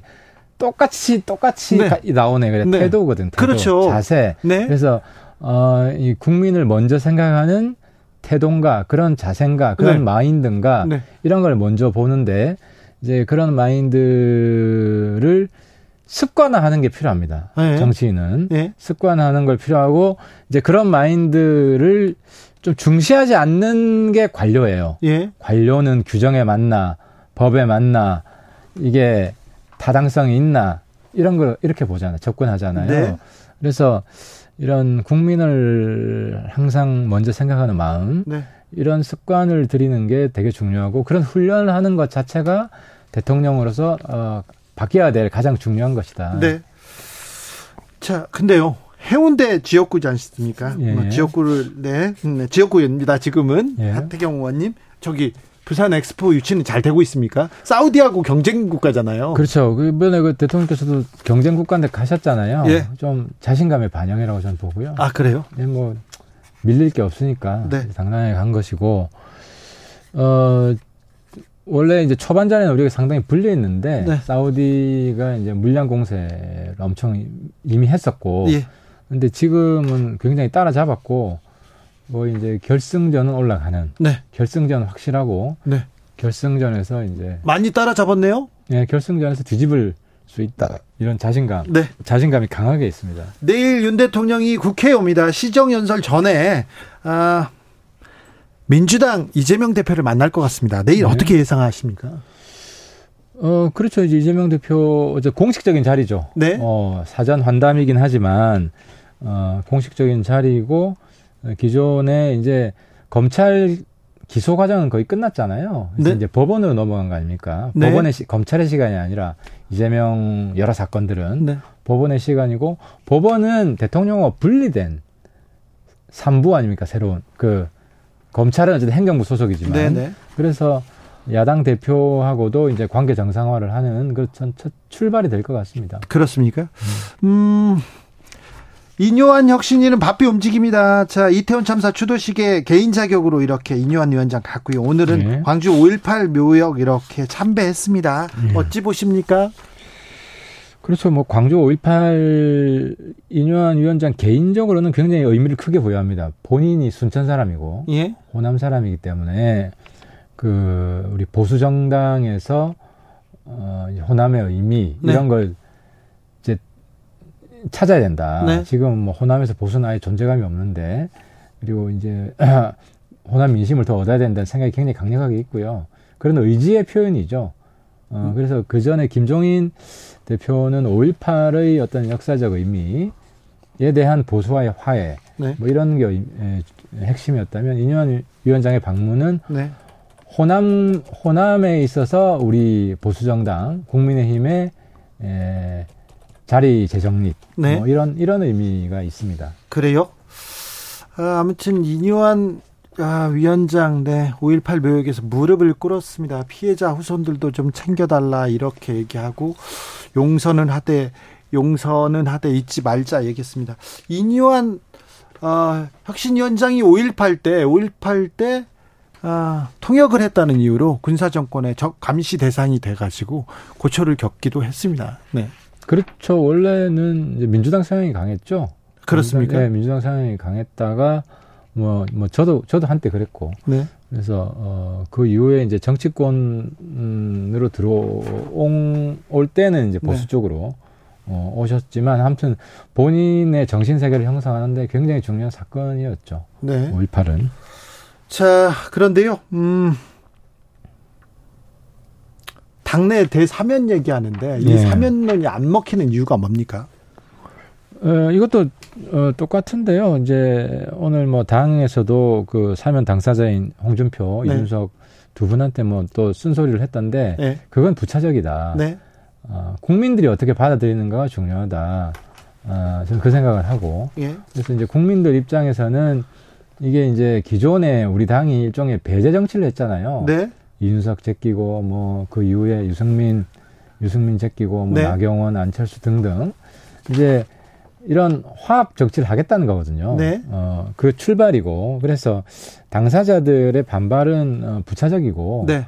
국민들 입장에서는 어쨌든 우리 당이 예. 변하려고 한다. 뭐 단합하려고 한다. 혁신하려고 한다. 네. 그런 메시지로 받아들일 겁니다. 근데 뭐 홍 시장도 그렇고 이준석 전 대표도 그렇고 전혀 좀 화합 뭐라고 해야 되나 손바닥이 마주치지는 않는 것 같아요. 뭐 여기에다 여기에 대해서 조금 조금 이제 두 분 이제 시각이 조금 서로 다른데 네? 이제 이준석 대표는 이 자체가 잘못됐다기보다는 더 중요한 게 있는데 왜 덜 중요한 걸 먼저 하냐. 더 중요하고 더 절박한 게 있다. 그거는 크게 뭐 용산하고 우리 당 관계라든지 그다음에 우리 당이 잘못한 거라든지 이런 반성부터 해야 된다. 이런 얘기를 하는 거고 이게 필요 없다는 건 아니에요. 예. 근데 이제 혁신 입장에서는 그게 더 어렵거든요. 그러니까 이준석 대표는 이런 거죠. 선중 후경. 예. 중요한 걸 먼저 하고 네. 가벼운 건 나중에 이렇게 풀어가야지. 예. 왜 가벼운 걸 먼저 하냐. 이런 불만이고요. 예.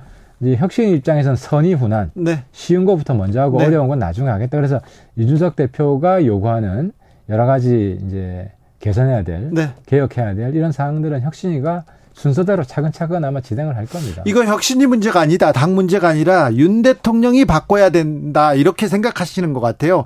자, 비공식적으로 윤 대통령이 만나자고 해도 안 만나겠다. 신뢰관계가 깨진 상태에서 대화 불가능하다. 이런 얘기를 이준석 전 대표는 하시는데. 만나기가 쉽지는 않겠죠. 근데 이제 어쨌든 일단 혁신위원장 만나고 싶어 해요. 그래요? 예, 예. 이준석, 유승민 본인 입으로 다 이야기를 했는데 네. 근데 이제 똑같은 거예요. 근본적으로 바뀌어야 만나지 그냥 만나는 것 자체에 의미 부여를 저는 안 하겠다 이런 입장이고 저도 같은 생각이고요. 그래서 그래요? 혁신위에서 뭐 대사면 하나로는 턱없이 부족하고 네. 우리 정부, 대통령실 그리고 당의 좀 근본적인 변화의 메시지를 네.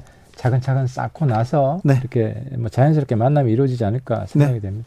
부산 지역구를 내려놓고 험지로 가겠다 이렇게 가장 먼저 선언하신 분입니다. 자, 하태경 의원님, 혁신위에서 나온 영남 중진 의원들 험지론 이 메시지는 어떻게 들으셨어요?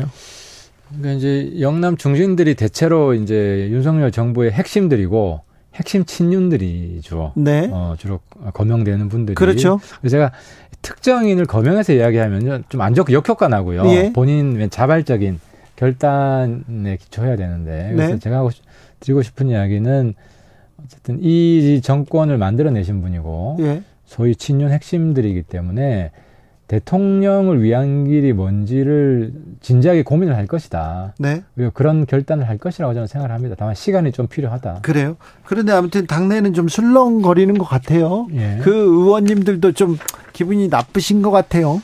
그러니까 이제 우리 고민의 중심을 우리 당이 낙동강에서 한강으로 옮겨와야 된다. 네. 한강 중심의 고민을 하셔야 되고 예. 낙동강스러운 좀 발언들은 우리 당에 도움이 안 된다. 네. 아니, 그러니까 인요한 위원장이 뭐 낙동강 하류 세력은 좀 뒤편으로 물러나라 그랬다고 예. 거기에 대해서 막 불만을 토로하고 이거는 오히려 좀 혁신에 방해되는 목소리다 네. 생각입니다. 네.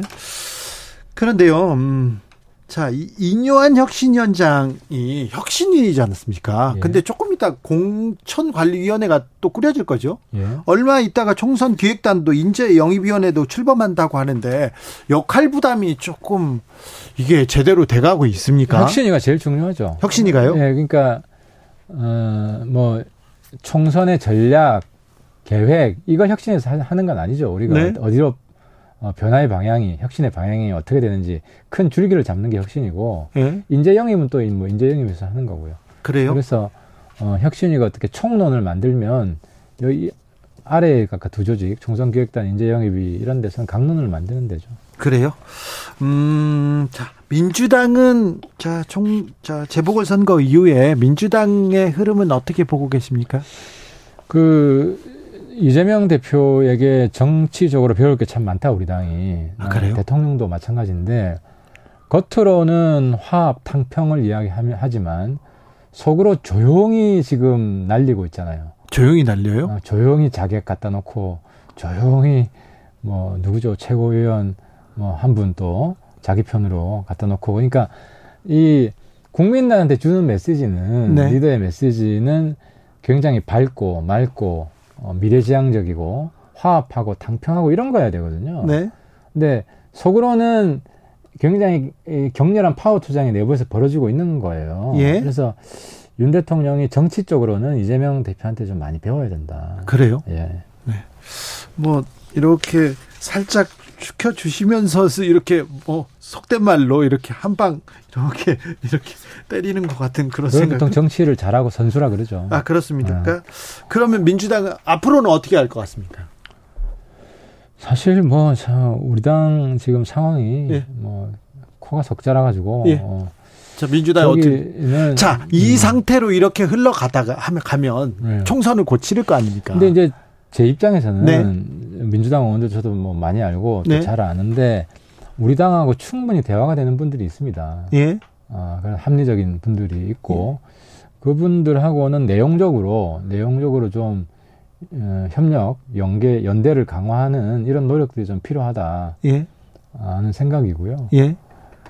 그래서 이제 그분들을 뭐 범중도로 보면, 네, 윤석열 정부의 방향도 그런 중도와 보수, 예, 대연정으로 가야 된다. 네. 그래서 민주당이라고 다 배척할 게 아니라 대화가 되는 분들하고는 같이 솜잡는 그런 노력을 좀 나름 좀 해야 된다. 대연정 이렇게 이런 단어가 나오면 정계 개편, 또 김한길 역할론 이런 게 계속 또 좀 꼬리에 꼬리를 뭅니다. 뭐 거기까지 진도가 나갈 수는 없고 어쨌든, 예, 그런 물밑에, 네, 그런 노력들은, 네, 왜냐하면 내년 총선 이후에 또 정치 지형이 어떻게 변할지 모르고, 예, 그래서 윤석열 정부 입장에서는 국회의 안정적인 다수 확보가 필요하잖아요. 네. 자력으로 안 되면 또 협력하는 또 이제 세력들을 관계를 잘 맺을 필요가 있죠. 네. 미리미리 그런 것까지 좀 고려해 가면서, 네, 정무적인 관계를 잘 맺었으면 좋겠다. 이연주 전 의원 얘기 이렇게 들어보고요. 네. 이준석 전 대표 행보 이렇게 보면은, 국민의힘 주변에서 신당이 생길 것 같습니다. 그런 가능성이 좀 높아 보이는데요. 그 이제 신당이 누가 주도하는 신당이냐, 예, 이게 굉장히 파괴력을 결정을 할 건데, 네, 예, 현재로 봤을 때는 혁신이가 성공하면, 네, 이준석, 유승민 이쪽은 우리랑 같이 할 겁니다. 아, 그래요? 예, 예. 왜냐하면 그분들이, 네, 바꾸자고 하는 걸 뭐 다 들어주면 그분들이, 네, 나갈 명분이 없죠. 그렇지 않으면요. 그래서 저는 혁신이가, 인요한 위원장하고 제가 자주 이야기를 하는데, 네, 혁신의 방향이나, 네, 의지가 굉장히 강합니다. 그래요? 예. 물론 당내에 좀 반발하는 기류가, 네, 있을 텐데, 네, 그 부분은 좀 과감하게 싸워야죠. 네. 인요한도 있다고 봅니다. 인요한 혁신위원장, 그 신망받던 사람 외부에서 이렇게 모셔다 놓고 좀 그 뭐라고 해야 되나요? 정치권에서, 국민의힘에서 하기 어려운 일만 이렇게 시키시는 거 아닌가 이런 생각도 들어요. 시키는 게 아니라, 네, 본인이 원래 스타일이 그래요. 의지가 있어요. 본인 원래 스타일이. 욕 먹어도 합니까? 굉장히 소신이 강하고 추진력도 강하고, 예, 그렇습니다. 그래서 저도 대화를 해보면은, 네, 본인이 철저하게 믿고 있는 것은 뭐 제가 다른 의견을 내더라도 잘 안 먹히더라고요. 근데 그래요? 아무튼 중요한 혁신 방향은 저랑 거의 생각이 같아서, 그래요? 잘 해낼 거라고 생각을 합니다. 아, 네. 의원님은 기대가 크군요. 예. 당에서 잘 도와줄까요? 대통령실에서 도와줄까요? 뭐 장애물이 좀 있죠. 장애물이 있죠. 있는데, 네, 대통령을 위한 길이기도 합니다. 이게. 예, 그리고 국민의힘을 위한 길이기도 하겠죠. 당연하죠. 그런데요. 근데 이제 내부에 기득권이 있지 않습니까? 네. 그래서 이제 충돌은 좀 불가피한 면은 있고요. 예. 근데 거기에 지레갑을 먹고 움츠러들어서는 안 되고, 예, 돌파해 나가야 되고. 그래서 저도 오늘 이제 수도권 원외위원장 모임을 했는데, 네, 원외위원장들은 더 절박하고 더 어려운 분들이거든요. 그렇죠. 거기서 나오는 목소리는 지금 혁신위에 나오는 것보다 아마 10배, 100배 더 강합니다. 네. 그래서 이제 그런 목소리들을 저도 외곽에서 가감없이 전달을 하고, 네, 어떤 혁신의 에너지를 계속해서 좀 밀어드릴 생각입니다. 그래요? 자, 국민들도 국민의힘 혁신위가 어떻게 흘러가나 이거 굉장히 관심이 있는데 잘 가고 있는 건가? 여기에는 좀 처음에는 기대감이 아예 없다가 지금 뭐 좀 하려고 하네 이 정도인 것 같아요. 그래요? 예, 뭐 좀 하려고 하네. 좀 지켜보자. 네. 뭐 그 쳐다볼 필요 있겠어 하다가. 네.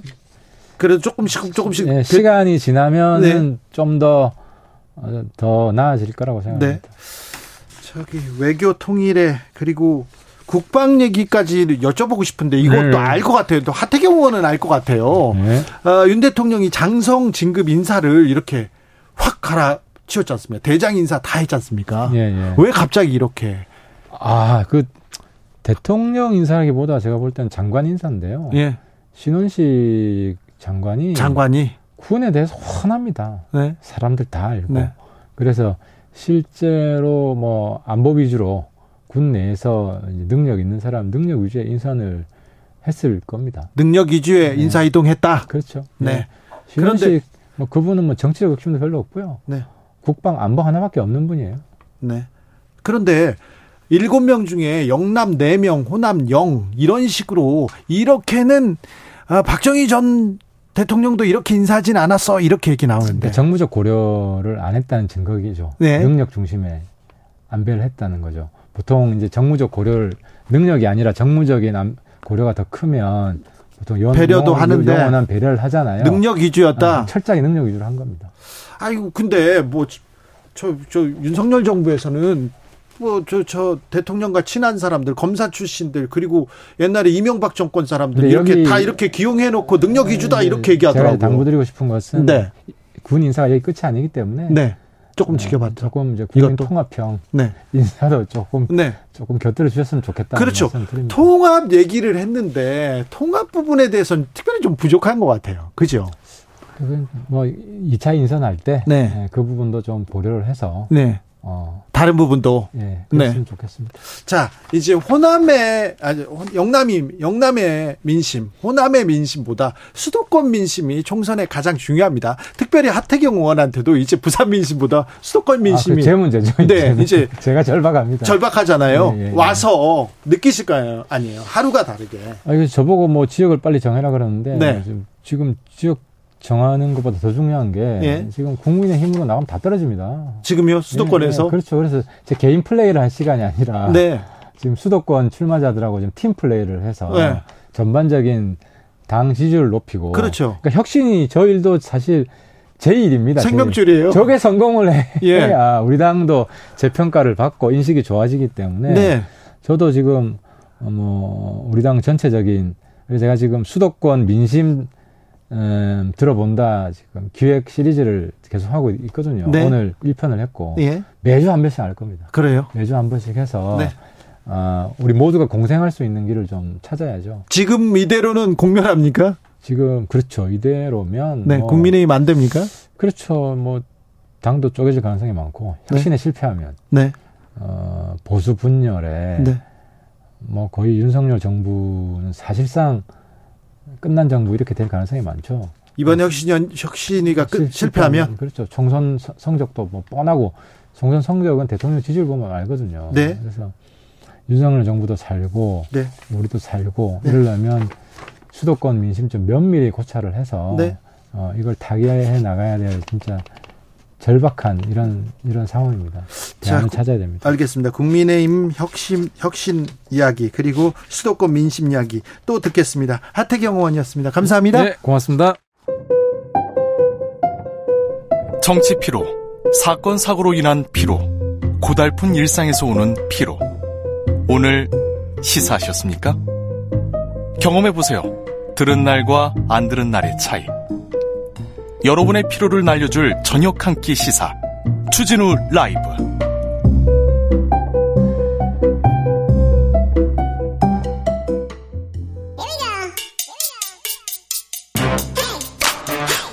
뉴스를 향한 진지한 고민 기자들의 수다. 라이브 기자실을 찾은 오늘의 기자는 은지혁이요. 시사인 김은지입니다. 오늘 준비한 첫 번째 뉴스부터 가보겠습니다. 네, 법사위 종합국감장에서 무협지가 소환됐습니다. 무협지요? 어떤 내용입니까? 네, 김의겸 더불어민주당 의원이 이제 공개한 내용인데요. 네? 10월 26일 국정감사에서 감사원 내부 업무 지침으로 활용되는 일명 공감노트라는 것을 공개했습니다. 공감노트요? 네, 여기에 이제 유병호 사무총장의 업무 스타일이 이제 쓰여 있다라는 식의 주장을 한 건데요. 해당 문건에는 이제 감사 기법에 관련해서 환영 마검, 폭풍 참마검, 혈우 마검, 단천 마검. 이거 저 무협지에 나오는 거예요? 네, 이제 이런 식으로 감사를 해야 된다라는 식의 설명인 건데요. 네. 실제로 유병호 사무총장이 2006년부터 직원 훈련용으로 작성하고 있는 실전 매뉴얼이라고 합니다. 실전 매뉴얼이요? 네, 이제 뿐만 아니라 이제 유병호 사무총장이 감사관들에게 강조했다라고 하는 말이 있는데요. 네. 신용문 객잔 주방장처럼 감사하소 다다다다다 이렇게 이야기를 했다라고 해요. 신용문 객잔 이거 무협 영화인데 무술 영화? 네. 그 김의겸 의원이 좀 추가 설명을 했는데 30년 전에 나온 홍콩 무협 영화에 나오는 장면인데 신용문 객잔에서는 주방장이 칼을 쓰는 장면이 3번 나오는데 이제 사체를 훼손해서 만두를 만드는 장면인데 이렇게 감사하라는 뜻이냐라고 유병호 사무총장한테 질문을 했다라고 합니다. 유병호 사무총장은 뭐라고 합니까? 네, 이제 곡해했다라고 말을 하는데요. 이제 물론 관련된 내용이나 혹은 그 발언을 했다는 사실을 부인한 것은 아니고 이제 본인이 실제로 무협지를 3권이나 썼고 3화달 그통의 무협지를 썼다라고 이야기를 하면서 다만 이제 관련된 신용문 객잔 주방장 표현은 감사원 시스템이 민주적이라서 너무 느리고 이제 의견 듣다가 시의성 놓치는 게 많다 보니까 좀 빨리 하라는 강조의 취지였다 이렇게 해명을 하고 있고요. 뿐만 아니라 해당 이제 감사원 공감 노트는 3천 쪽이 넘는데 일부만 뽑아내서 곡해하고 있는 것이다라고 지적을 했습니다. 아무튼 뭐 무협지에 좀 조예가 있으신 분이군요. 네, 이제 그러다 보니까 유병호 사무총장은 이제 이게 감사원 내부 훈련용 자료인데 공무상 비밀에 해당하는 게 어떻게 나간 거냐라는 식의 지적을 했고요. 국민의힘에서도 김의겸 의원이 공무상 기밀 누설한 거 아니냐 이렇게 지적하기도 했습니다. 그런데 감사원 감사가 지금 법에 어긋난다. 공수처에서 조사하고 있잖아요. 공수처에서 유병호 사무총장 나와라 이렇게 소환 얘기하는데 지금 응하고 있습니까? 네, 이제 국정감사를 이유로 나가지 않은 상황이다 보니까 이제 국정감사 끝나면 나갈 거냐라는 식의 질문들이 이어졌거든요. 이에 대해서 이제 박범계 민주당 의원도 이제 소환 불응 2차례 있고 나서 합당한 사유가 있지 않으면 체포영장도 발부하게 돼 있다라는 식의 지적을 하기도 했었는데 이제 관련해서는 국민의힘에서 이제 오히려 야당이 감사원을 향해서 정치적인 공세를 하고 있는 것이 문제다라고 지적을 했고요. 유상범 의원 같은 경우에는 민주당도 관련된 의혹에 있어서 고발인 신분인데 그러면 국정감사 들어와서 이야기하면 안 되는 거 아니냐라는 식의 지적을 하기도 했습니다. 네, 참 감사원 윤석열 정부의 감사원 특별히 유병호 사무총장 뭐 정부의 뭐 재산 관련해서 소송도 하고 그다음에 공수처 소환 조사도 응하지 않고 참 감사 이외의 일로 조금 계속해서 뉴스를 만들고 있습니다. 예. 공직자로서는 그렇게 적절하다고 보기는 어려운데요. 자, 감사원 어떻게 가는지 지켜보겠습니다. 다음 뉴스 가보겠습니다. 네, 골프채를 받은 혐의 등으로 기소가 된 현직 부장 판사에게 판사가 있었죠. 예, 무죄가 선고됐습니다. 아니, 골프채 받았잖아요. 뇌물 받았잖아요. 그런데 어떻게 무죄라는 거죠? 네, 주진우 라이브에서 계속 좀 관련된 소식을 전해드린 바가 있고요. 자, 자세히 봅시다. 네, 1심에서 무죄가 선고된 건데 지난 10월 26일 인천지법 형사 14부 류경진 부장판사의 판단입니다. 보겠습니다. 네, 혐의가 알선 뇌물수수 및 정보통신망법 위반 혐의라고 할 수 있습니다. 네. 이 사건이 벌어진 게 2019년인데요. 네. 당시에 이제 마트 유통업자에게 52만 원 상당의 골프채 세트와 25만 원짜리 과일 상자 를 받은 혐의로 기소가 됐습니다. 아니 근데 52만 원짜리 골프채 세트라고요? 부장 판사한테 이거 참 예. 네, 이제 이후에 말씀드릴 텐데요. 이게 네. 소위 말하는 가품이었다라는 건데요. 네, 자. 네, 뿐만 아니라 이제 해당 부장 판사가 1년 전에는 이제 B 씨로부터 사기 사건 재판에서 선고하는 날 법정 구속이 될지 알아봐 달라라는 부탁을 받고 실제로 법원 사건 검색 시스템에 접속하기도 했었다라고 합니다. 네, 이 사람들 A 씨 부장 부장판사하고 이 업자하고 계속 알고 지냈어요. 네, 그러니까 서로 주고받은 게 있다라고 의심할 수 있는 상황이다 보니까 네. 이제 공수처에 고발이 됐고 검찰에 이첩이 돼서 이 사건이 기소가 됐습니다. 아니 그런데요. 왜 무죄가 된 거죠? 네, 이제 1심 재판부 판단은 이러한데요. 네. 이제 B 씨가 장래 본인의 민영사상 사건과 관련해서 A 부장판사에게 막연한 기대를 갖고 있었을지는 모른다. 이렇게 인정을 하긴 했습니다. 큰 기대를 가지고 있었을 텐데 막연한 기대라고 그렇게 또 이렇게 막연한 이런 단어를 쓰시네요. 네, 이제 그럼에도 불구하고 이 B 씨가 알선 청탁의 의미로 골프채를 줬다거나 A 부장판사가 그런 의사로 골프채를 받았다고 보기에는 증거가 부족하다라고 판단했습니다. 아니 뇌물을 주고 뇌물을 받았는데 이게 기대 없었다. 그냥 친구니까 줬다. 이건 뇌물 아니다. 이런 얘기인가요? 실제로 두 사람이 10년 전 고향 친구를 통해서 소개받고 친구로 지내온 사실이 있다라고 밝혔다라고 하는데요. 아니 근데 뇌물을 받았는데 이건 또 막연하고 이거 뭐 대가를 바라고 준 게 아니라 그냥 줬다 이건가요? 네, 이제 범죄 그러니까 의도가 제대로 이제 증명되지 못했다라고 재판부는 판단하고 있는데 네. 뿐만 아니라 이제 그 시스템에서 접속한 건 사실이지 않습니까? 네. 이에 대해서도 이 시스템을 접속해서 문제가 되는 것이 법적으로 정확하게 증명되지 않았다라고 판단하고 있습니다. 아니 알려달라고 해서 법에 이 시스템에 들어가서 해가지고 알려줬을 거 아니에요. 네, 이제 그런데 그 자체를 금한다라고 하는 규정이 없기 때문에 법적으로 문제가 된다고 보기 어렵다라는 식의 지적을 했습니다. 아니 판사님의 의견에 판결에는 존중합니다만 기대가 없이 뇌물을 줍니까? 그리고 이게 검색 시스템에 들어가서 알려줬잖아요. 그런데 알려줬는지 안 됐는지 법적으로 이게 뭐 법령상 문제가 있는지 증거가 없다고요? 이게 조금 이해가 안 됩니다. 네, 판결은 존중합니다만 이건 좀 이해가 안 되는데 자. 이 판사 어떻게 됐어요? 그럼 무죄 받았습니까? 네.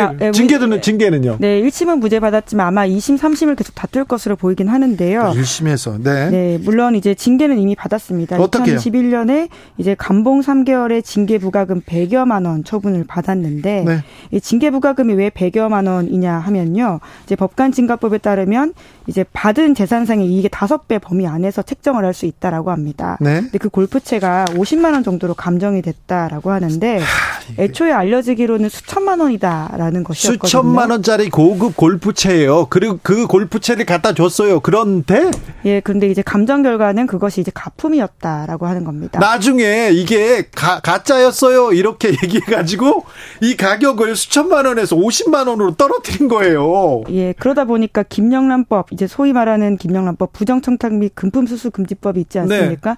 사실 대가가 증명이 안 되더라도 공직자가 돈을 받으면 안 되죠. 실제적으로 이제 법을 피해 나갈 수 없는데요. 이것은 네. 1회에 100만 원 넘어야 되는데 네. 100만 원이 넘지 않다 보니까 네. 이 혐의로도 이제 기소되지 못했습니다. 자, 다른 사례라고 보자고요. 다이아몬드 주먹 많은 다이아몬드를 줬어. 이렇게 줘가지고 이거 몇십억짜리 뇌물이야 이렇게 생각했는데 나중에 검찰이나 경찰한테 수사하다 걸렸어요.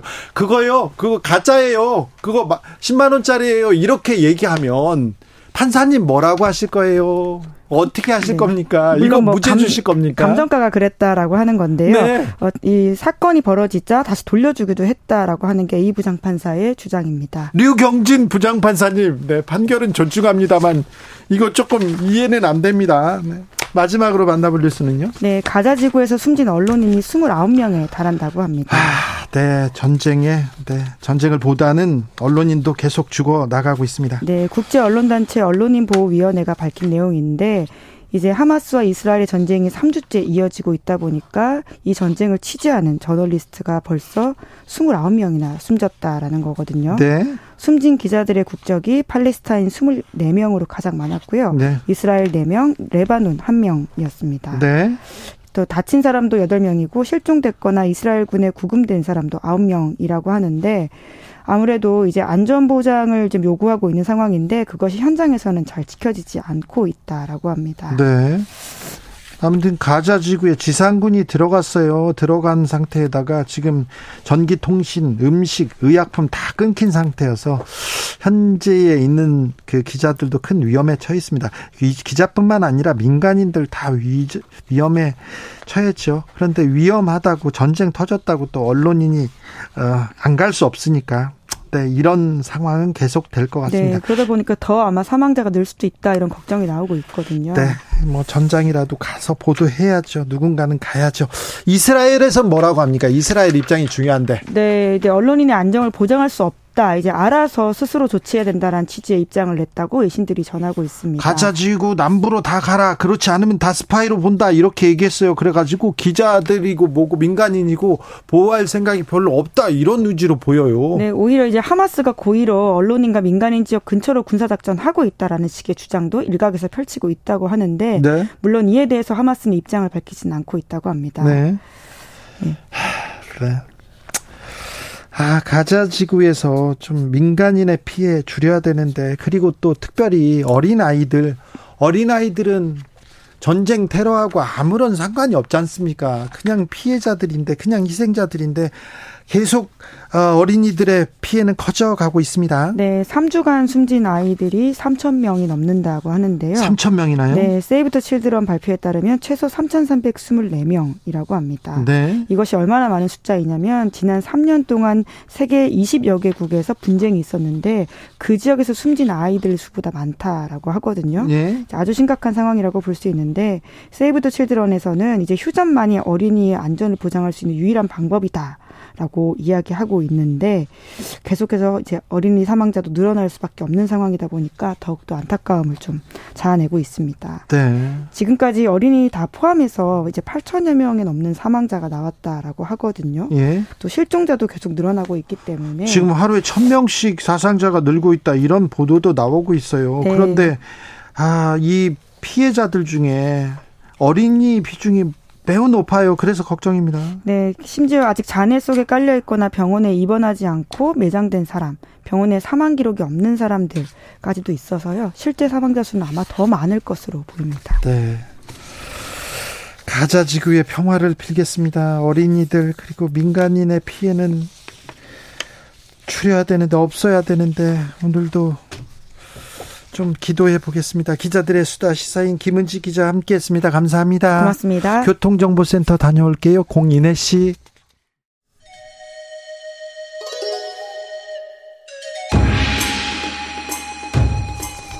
빛보다 빠르게 슉슉, 바람보다 가볍게 슉슉, 경제 공부 술술. 경제를 알아야 인생의 고수가 된다. 경공술. 오늘의 경제 선생님은 MZ세대를 위해서 연구하시는 분입니다. 김정인 이사님 모셨습니다. 어서 오세요. 안녕하세요. 네.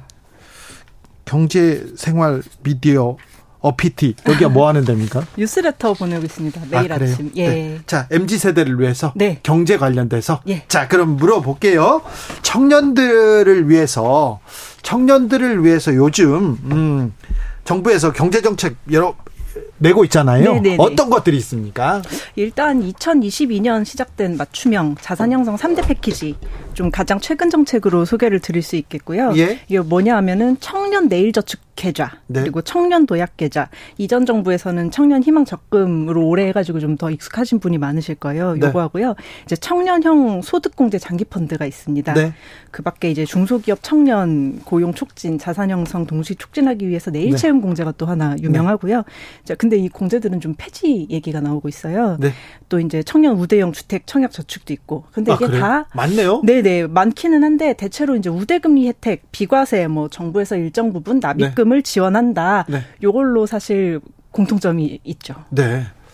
저 청년 때는 사실 뭐 연애 말고는 관심이 없었는데 요즘은 경제 정책, 이게 그 부동산 투자 이런 데 주식 투자 관심 많아요. 자, 정부에서 여러 청년 정책 이렇게 내놨는데 좀 어떻게 보십니까? 좀 실효성이 있습니까? 아, 근데 사실 이게 결국에는 청년의 현실에 대한 질문이거든요. 네. 근데 이제 관련해서는 단답형으로 말씀드리기가 좀 상당히 어려워요. 왜냐하면 최근 몇 년간의 청년이 좀 아젠다가 되고 있기는 하지만 청년 어디까지나 나이 분류잖아요. 네. 근데 청년별로 사정이 다 다르기 때문에, 그렇죠. 물론 연령대가 올라갈수록 자산 축적 효과는 있는데요. 네. 근데 지금 우리나라 현실에서는 모든 청년이라고 뭐 자산이 적은 것도 아니고 이제 중장년이라고 무조건 자산이 많은 건 아니라서. 네, 장관 청문회 때 보니까.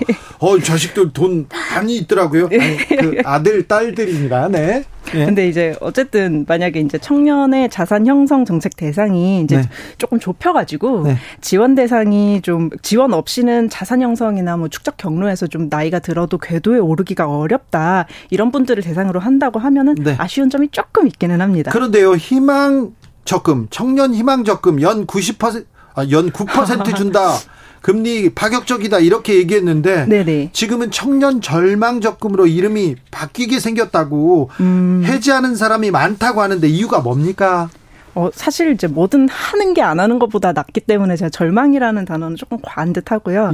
다만 이제 높은 해지율이 있잖아요. 이거는 상품 자체 업그레이드가 좀 필요하다라는 신호라고 9% 생각을 합니다. 괜찮은 혜택인데 왜 이렇게 해지하는 사람이 많아요? 일단 만기가 길어서 그렇습니다. 이제 긴 만기 상품은 유동성을 묶어두거든요. 이제 문제는 이런 상품이 필요한 청년일수록 실직 가능성과 이직 가능성이 높고 또 그 사이를 버틸 수 있는 현금이 부족한 이제 개인적인 사정이 있고요.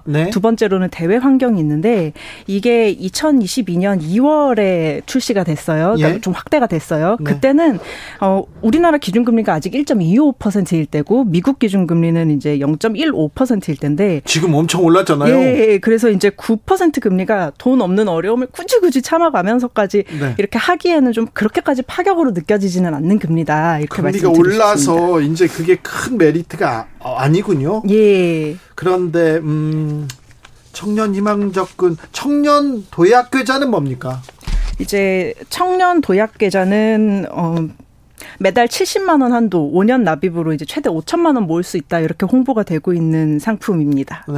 그래서 모든 예적금의 장점은 좀 돈을 낭비하지 않도록 묶어주는 거고 이자를 주는 거잖아요. 근데 반대로 말해서 이제 단점도 역시 돈을 다른 데에 투자하지 못하도록 묶어놓는 거라 어떻게 보면 기회비용이거든요.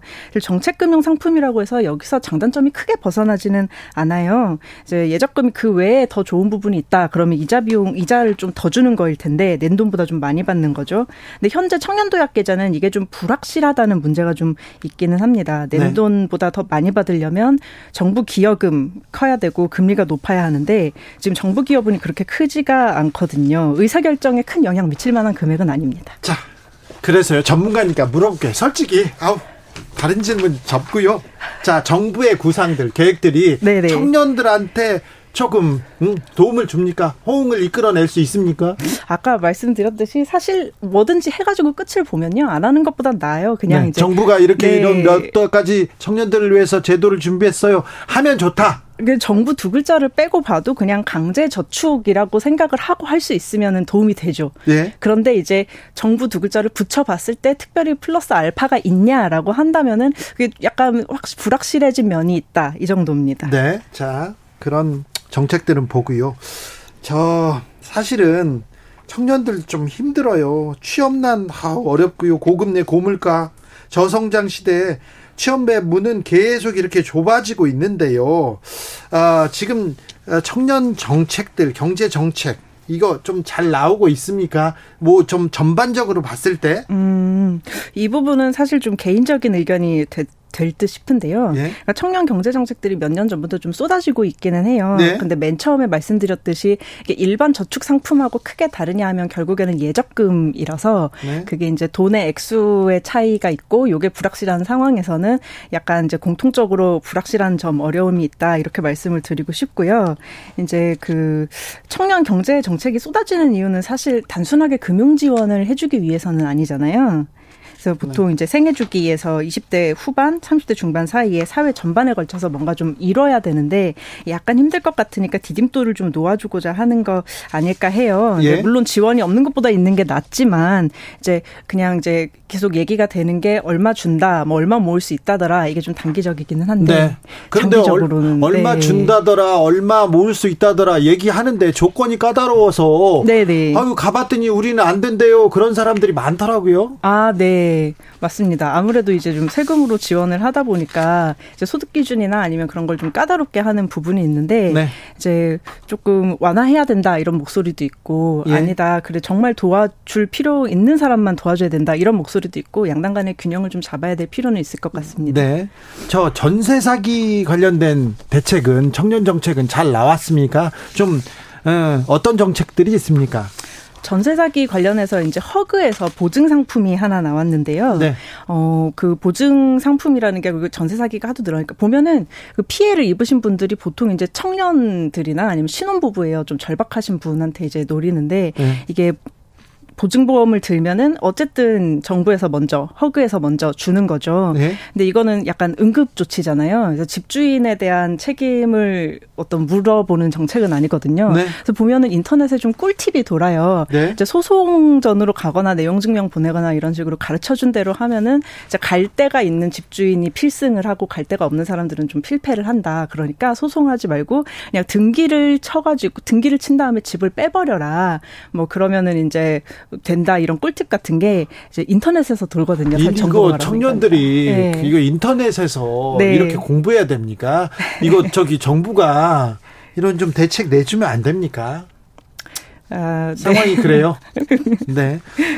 질문이 들어왔어요. 정부가 청년 희망적금 만기 환급금으로 청년 도약계좌 갈아탈 수 있도록 일시 납입을 허용하겠다는 구상을 내놓았습니다.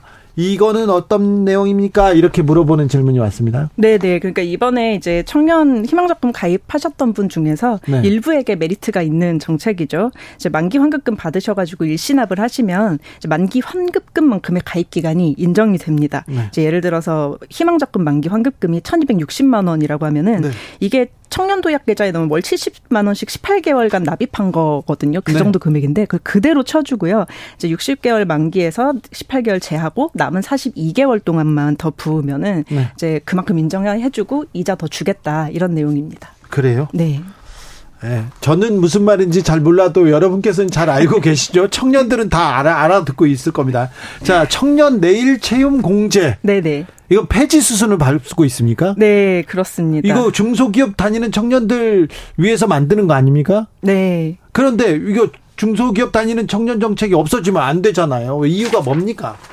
아무래도 좀 예산의 가감이 좀 직접적인 이유라고 이제 기사가 많이 났더라고요. 네. 예, 근데 이게 정부 입장은 아무래도 청년 지원 정책이 많다 보니까 중복되는 부분은 좀 정리를 해야겠다 이런 얘기가 많았던 걸로 저는 기억을 하고 있거든요. 네. 근데 이제 조금 이제 그 뉴스레터 MZ 세대에 보내는 입장에서 조금 아쉬운 점은 이제 정리를 이렇게 해야 한다면 좀 뭐는 남기고 뭐는 좀 그 정리를 하면 좋을지 정책 수혜자 입장을 한번 좀 조사하는 절차가 좀 있었으면 어땠을까 싶어요. 이제 네. 저희가 정부와 함께 그런 프로젝트도 진행을 하고 있기는 한데, 그러니까 정부에서 요즘 청년들하고 직접 소통하는 채널 늘리려고 노력 중이기는 하거든요. 네. 근데 여기에도 해당이 됐었으면 참 좋았겠다. 왜냐하면 만족도가 조금 있었던 상품이니까. 네. 지금은 제가 청년금융 정책 중에 뭐가 남아서 좋다, 싫다 이렇게 말씀을 드리기에는 이제 근거가 약간 이제 해본 바가 없어서 부족한 점이 있어서 너무 아쉽습니다. 그래도 전문가니까 알려주셔야죠. 자.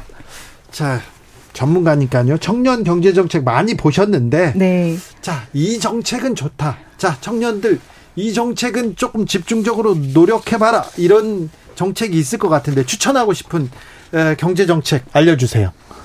이제 딱 청년만을 대상으로 한 건 아니고 저는 개인적으로 좀 모두에게 그러니까 사회 초년생에게 좋은 정책 아니면 이제 노동시장 전체에 좋은 정책은 잘 들어야죠. 예, 예. 저도 들어야죠. 네. 자, 이제 그 청년들에게도 좋다고 생각을 하기 때문에 네. 이제 10월에 네. 고용노동부에서 좀 발표를 했던 거를 보면은 네. 이제 요새 미스매치, 뭐 빈일자리 이런 얘기 많잖아요. 그러니까 기업은 이런 사람을 기업도 사람을 원하고 네. 사람도 기업을 원하는데 네. 잘 안 맞아 네. 있는지도 몰라 네. 이런 게 있는데. 이전에는 좀 일괄적으로 내리꽂는다라는 비판이 많았었어요. 예. 근데 10월에 발표를 한 거를 보면 세부 자료가 저는 좀 잘 돼 있다고 느꼈는데 약간 지방자치단체하고 지역 맞춤형으로 좀 진행을 하려고 하더라고요. 채용을요? 네, 채용도 그렇고 기업 들도 그렇고 네. 이제 뭐 기숙사가 없어가지고 사람들이 이탈하는 데는 기숙사를 지어주겠다. 예. 약간 아무래도 뭐 이주노동자를 쓸 수밖에 없는 지역은 이주노동자 쪽을 좀 강화해주겠다. 네. 아니면 이제 고령화가 좀 많이 된 지역은 또 그거에 맞춰서 해주겠다. 네. 이게 나왔는데 세부 자료가 좀 좋았던 것 같아서 사장님도 보셨으면 좋겠고 네. 청년들도 보셨으면 좋겠고. 자, 네.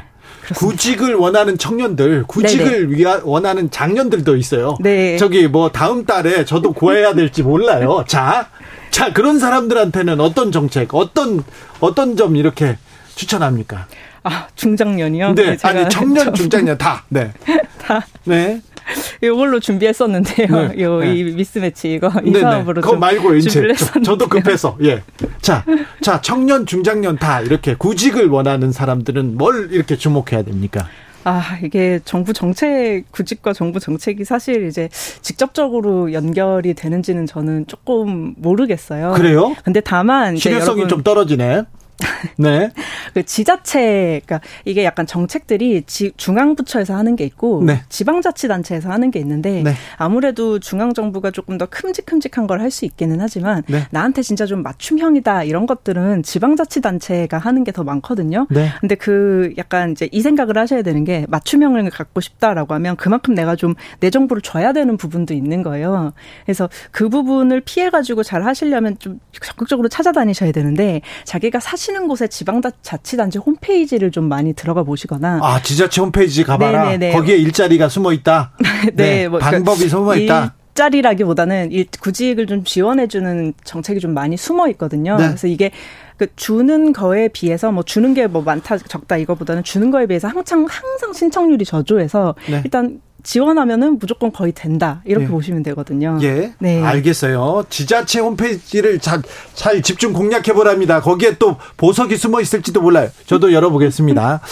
자, 그런데 얼마 전에 뉴스 봤는데 3년 이상 취업 안 하고 집에서 그냥 시간만 보낸다. 취업을 위해서 노력 안 한다. 그런 청년 리트족이 8만 명에 달한다. 이런 보도 봤는데 실제는 더 많을 거예요. 네. 많이 있을 건데 오늘 고용부가 구직 촉진수당 월 소득 50만 원 넘어도 받는다 이렇게 개정안 발표했습니다. 이거 지금 발표된 내용인데 구직자한테 좀 도움이 되겠습니까? 저는 일단 뭔가가 나오면 이제 크게 좀 평가를 하기보다는, 네. 뭐가 나오면 일단 해보시라. 왜냐하면 나오면 해봐라. 네, 나오면 가서. 해보시라. 일단 되면 무조건 좋은 거잖아요. 그렇죠. 네, 그래서 저는 그렇게 좀 생각을 하고 있습니다. 자, 정책이 나오면 묻고 따지지 말고 괜찮으면 일단 도전해봐라. 네. 네, 한번 나한테 맞을 수도 있으니 가봐라. 네. 지자체 홈페이지 들어가봐라. 네. 자, 청년들한테 사실은, 네. 막막하잖아요. 네. 사실은 청년 아니어도 막막해요. 20대 때 사회초년병, 아우 사회가 왜 이렇게 험하니 이렇게 생각하는지, 조금 있으면 더 험해집니다. 죄송한데 어쩔 수 없습니다, 현실이. 그런데 자, 조금 재테크를 해서 미래를 좀 대비하고 싶어, 그런 분들이 많은데 청년들한테 추천하는 재테크 방법 있습니까?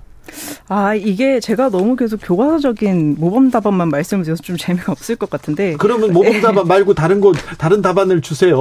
모범답안을 드려야 될 것 같습니다. 네. 사실 이제 어디를 가든 이제 워낙 이제 뉴스레터, 뭐 경영, 금융 이러면 재테크를 생각을 많이 하세요. 네. 근데 저희는 오히려 한창 이제 주식이 불타오를 때에도 일부러 그 말씀은 안 드렸습니다. 왜냐하면 이제 일확천금 이런 거는 저희는 좀 지양하고 있고요. 그렇죠. 일확천금 그런 거는 없으니까. 네네. 그래서 영원에서 시작하는 단계라고 치면은, 네. 사실 그 정확합니다. 월급을 최대한 많이 받고 돈을, 네. 안 써야 모입니다. 너무 그렇죠. 당연하죠. 근데, 네. 이제 월급을 많이 받는 거는 제 마음대로 되는 게 아니죠. 아니어서요. 네. 최대한 이제 덜 쓰셔야 되는데. 사장님이 많이 안 주려고 그래요. 어디나. 이게 종잣돈은 꼭 모으시라고. 무슨 일이 있어도 그렇죠. 모으시라고. 왜냐하면 종잣돈 모으기. 어차피 재테크를 한다는 게 원금을, 네. 받아가지고 내가 여기다가 플러스 알파를 붙여가겠다는 얘기잖아요. 그렇죠. 근데 100원에다가 100% 붙여봤자 200원밖에 안 되거든요. 네. 그래서 연봉만큼의 종잣돈은 꼭 모으셔라. 근데 처음에는. 이제 혼자 모으면 너무 힘이 드니까, 네. 주변 사람들이랑 같이 이제 조금 같이 모여요? 네, 저희가 같이 모아야 돼요? 같이 모으면 술 먹고 같이 먹으면 돈 쓰는 거 아닌가요? 같이 돈을 모아보자.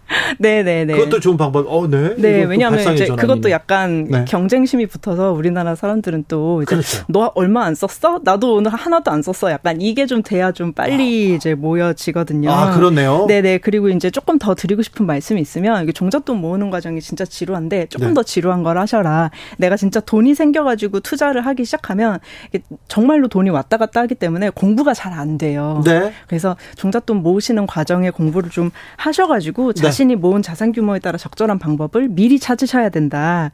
이제 1천만 원 있는데 1억 가지신 분이랑 같이 투자하려면 너무 어려운데, 네. 그러니까 조금 유명한 분들 이제 가르침을 받고자 어딘가 들어가서 보면, 네. 그분들은 억에 뭐가 많이 붙어 계시는 분들 가르쳐 주시거든요. 네. 이러면 조금 어려울 수 있다. 줏대를 가지셔라. 이렇게 말씀을 드립니다. 알겠습니다. 네.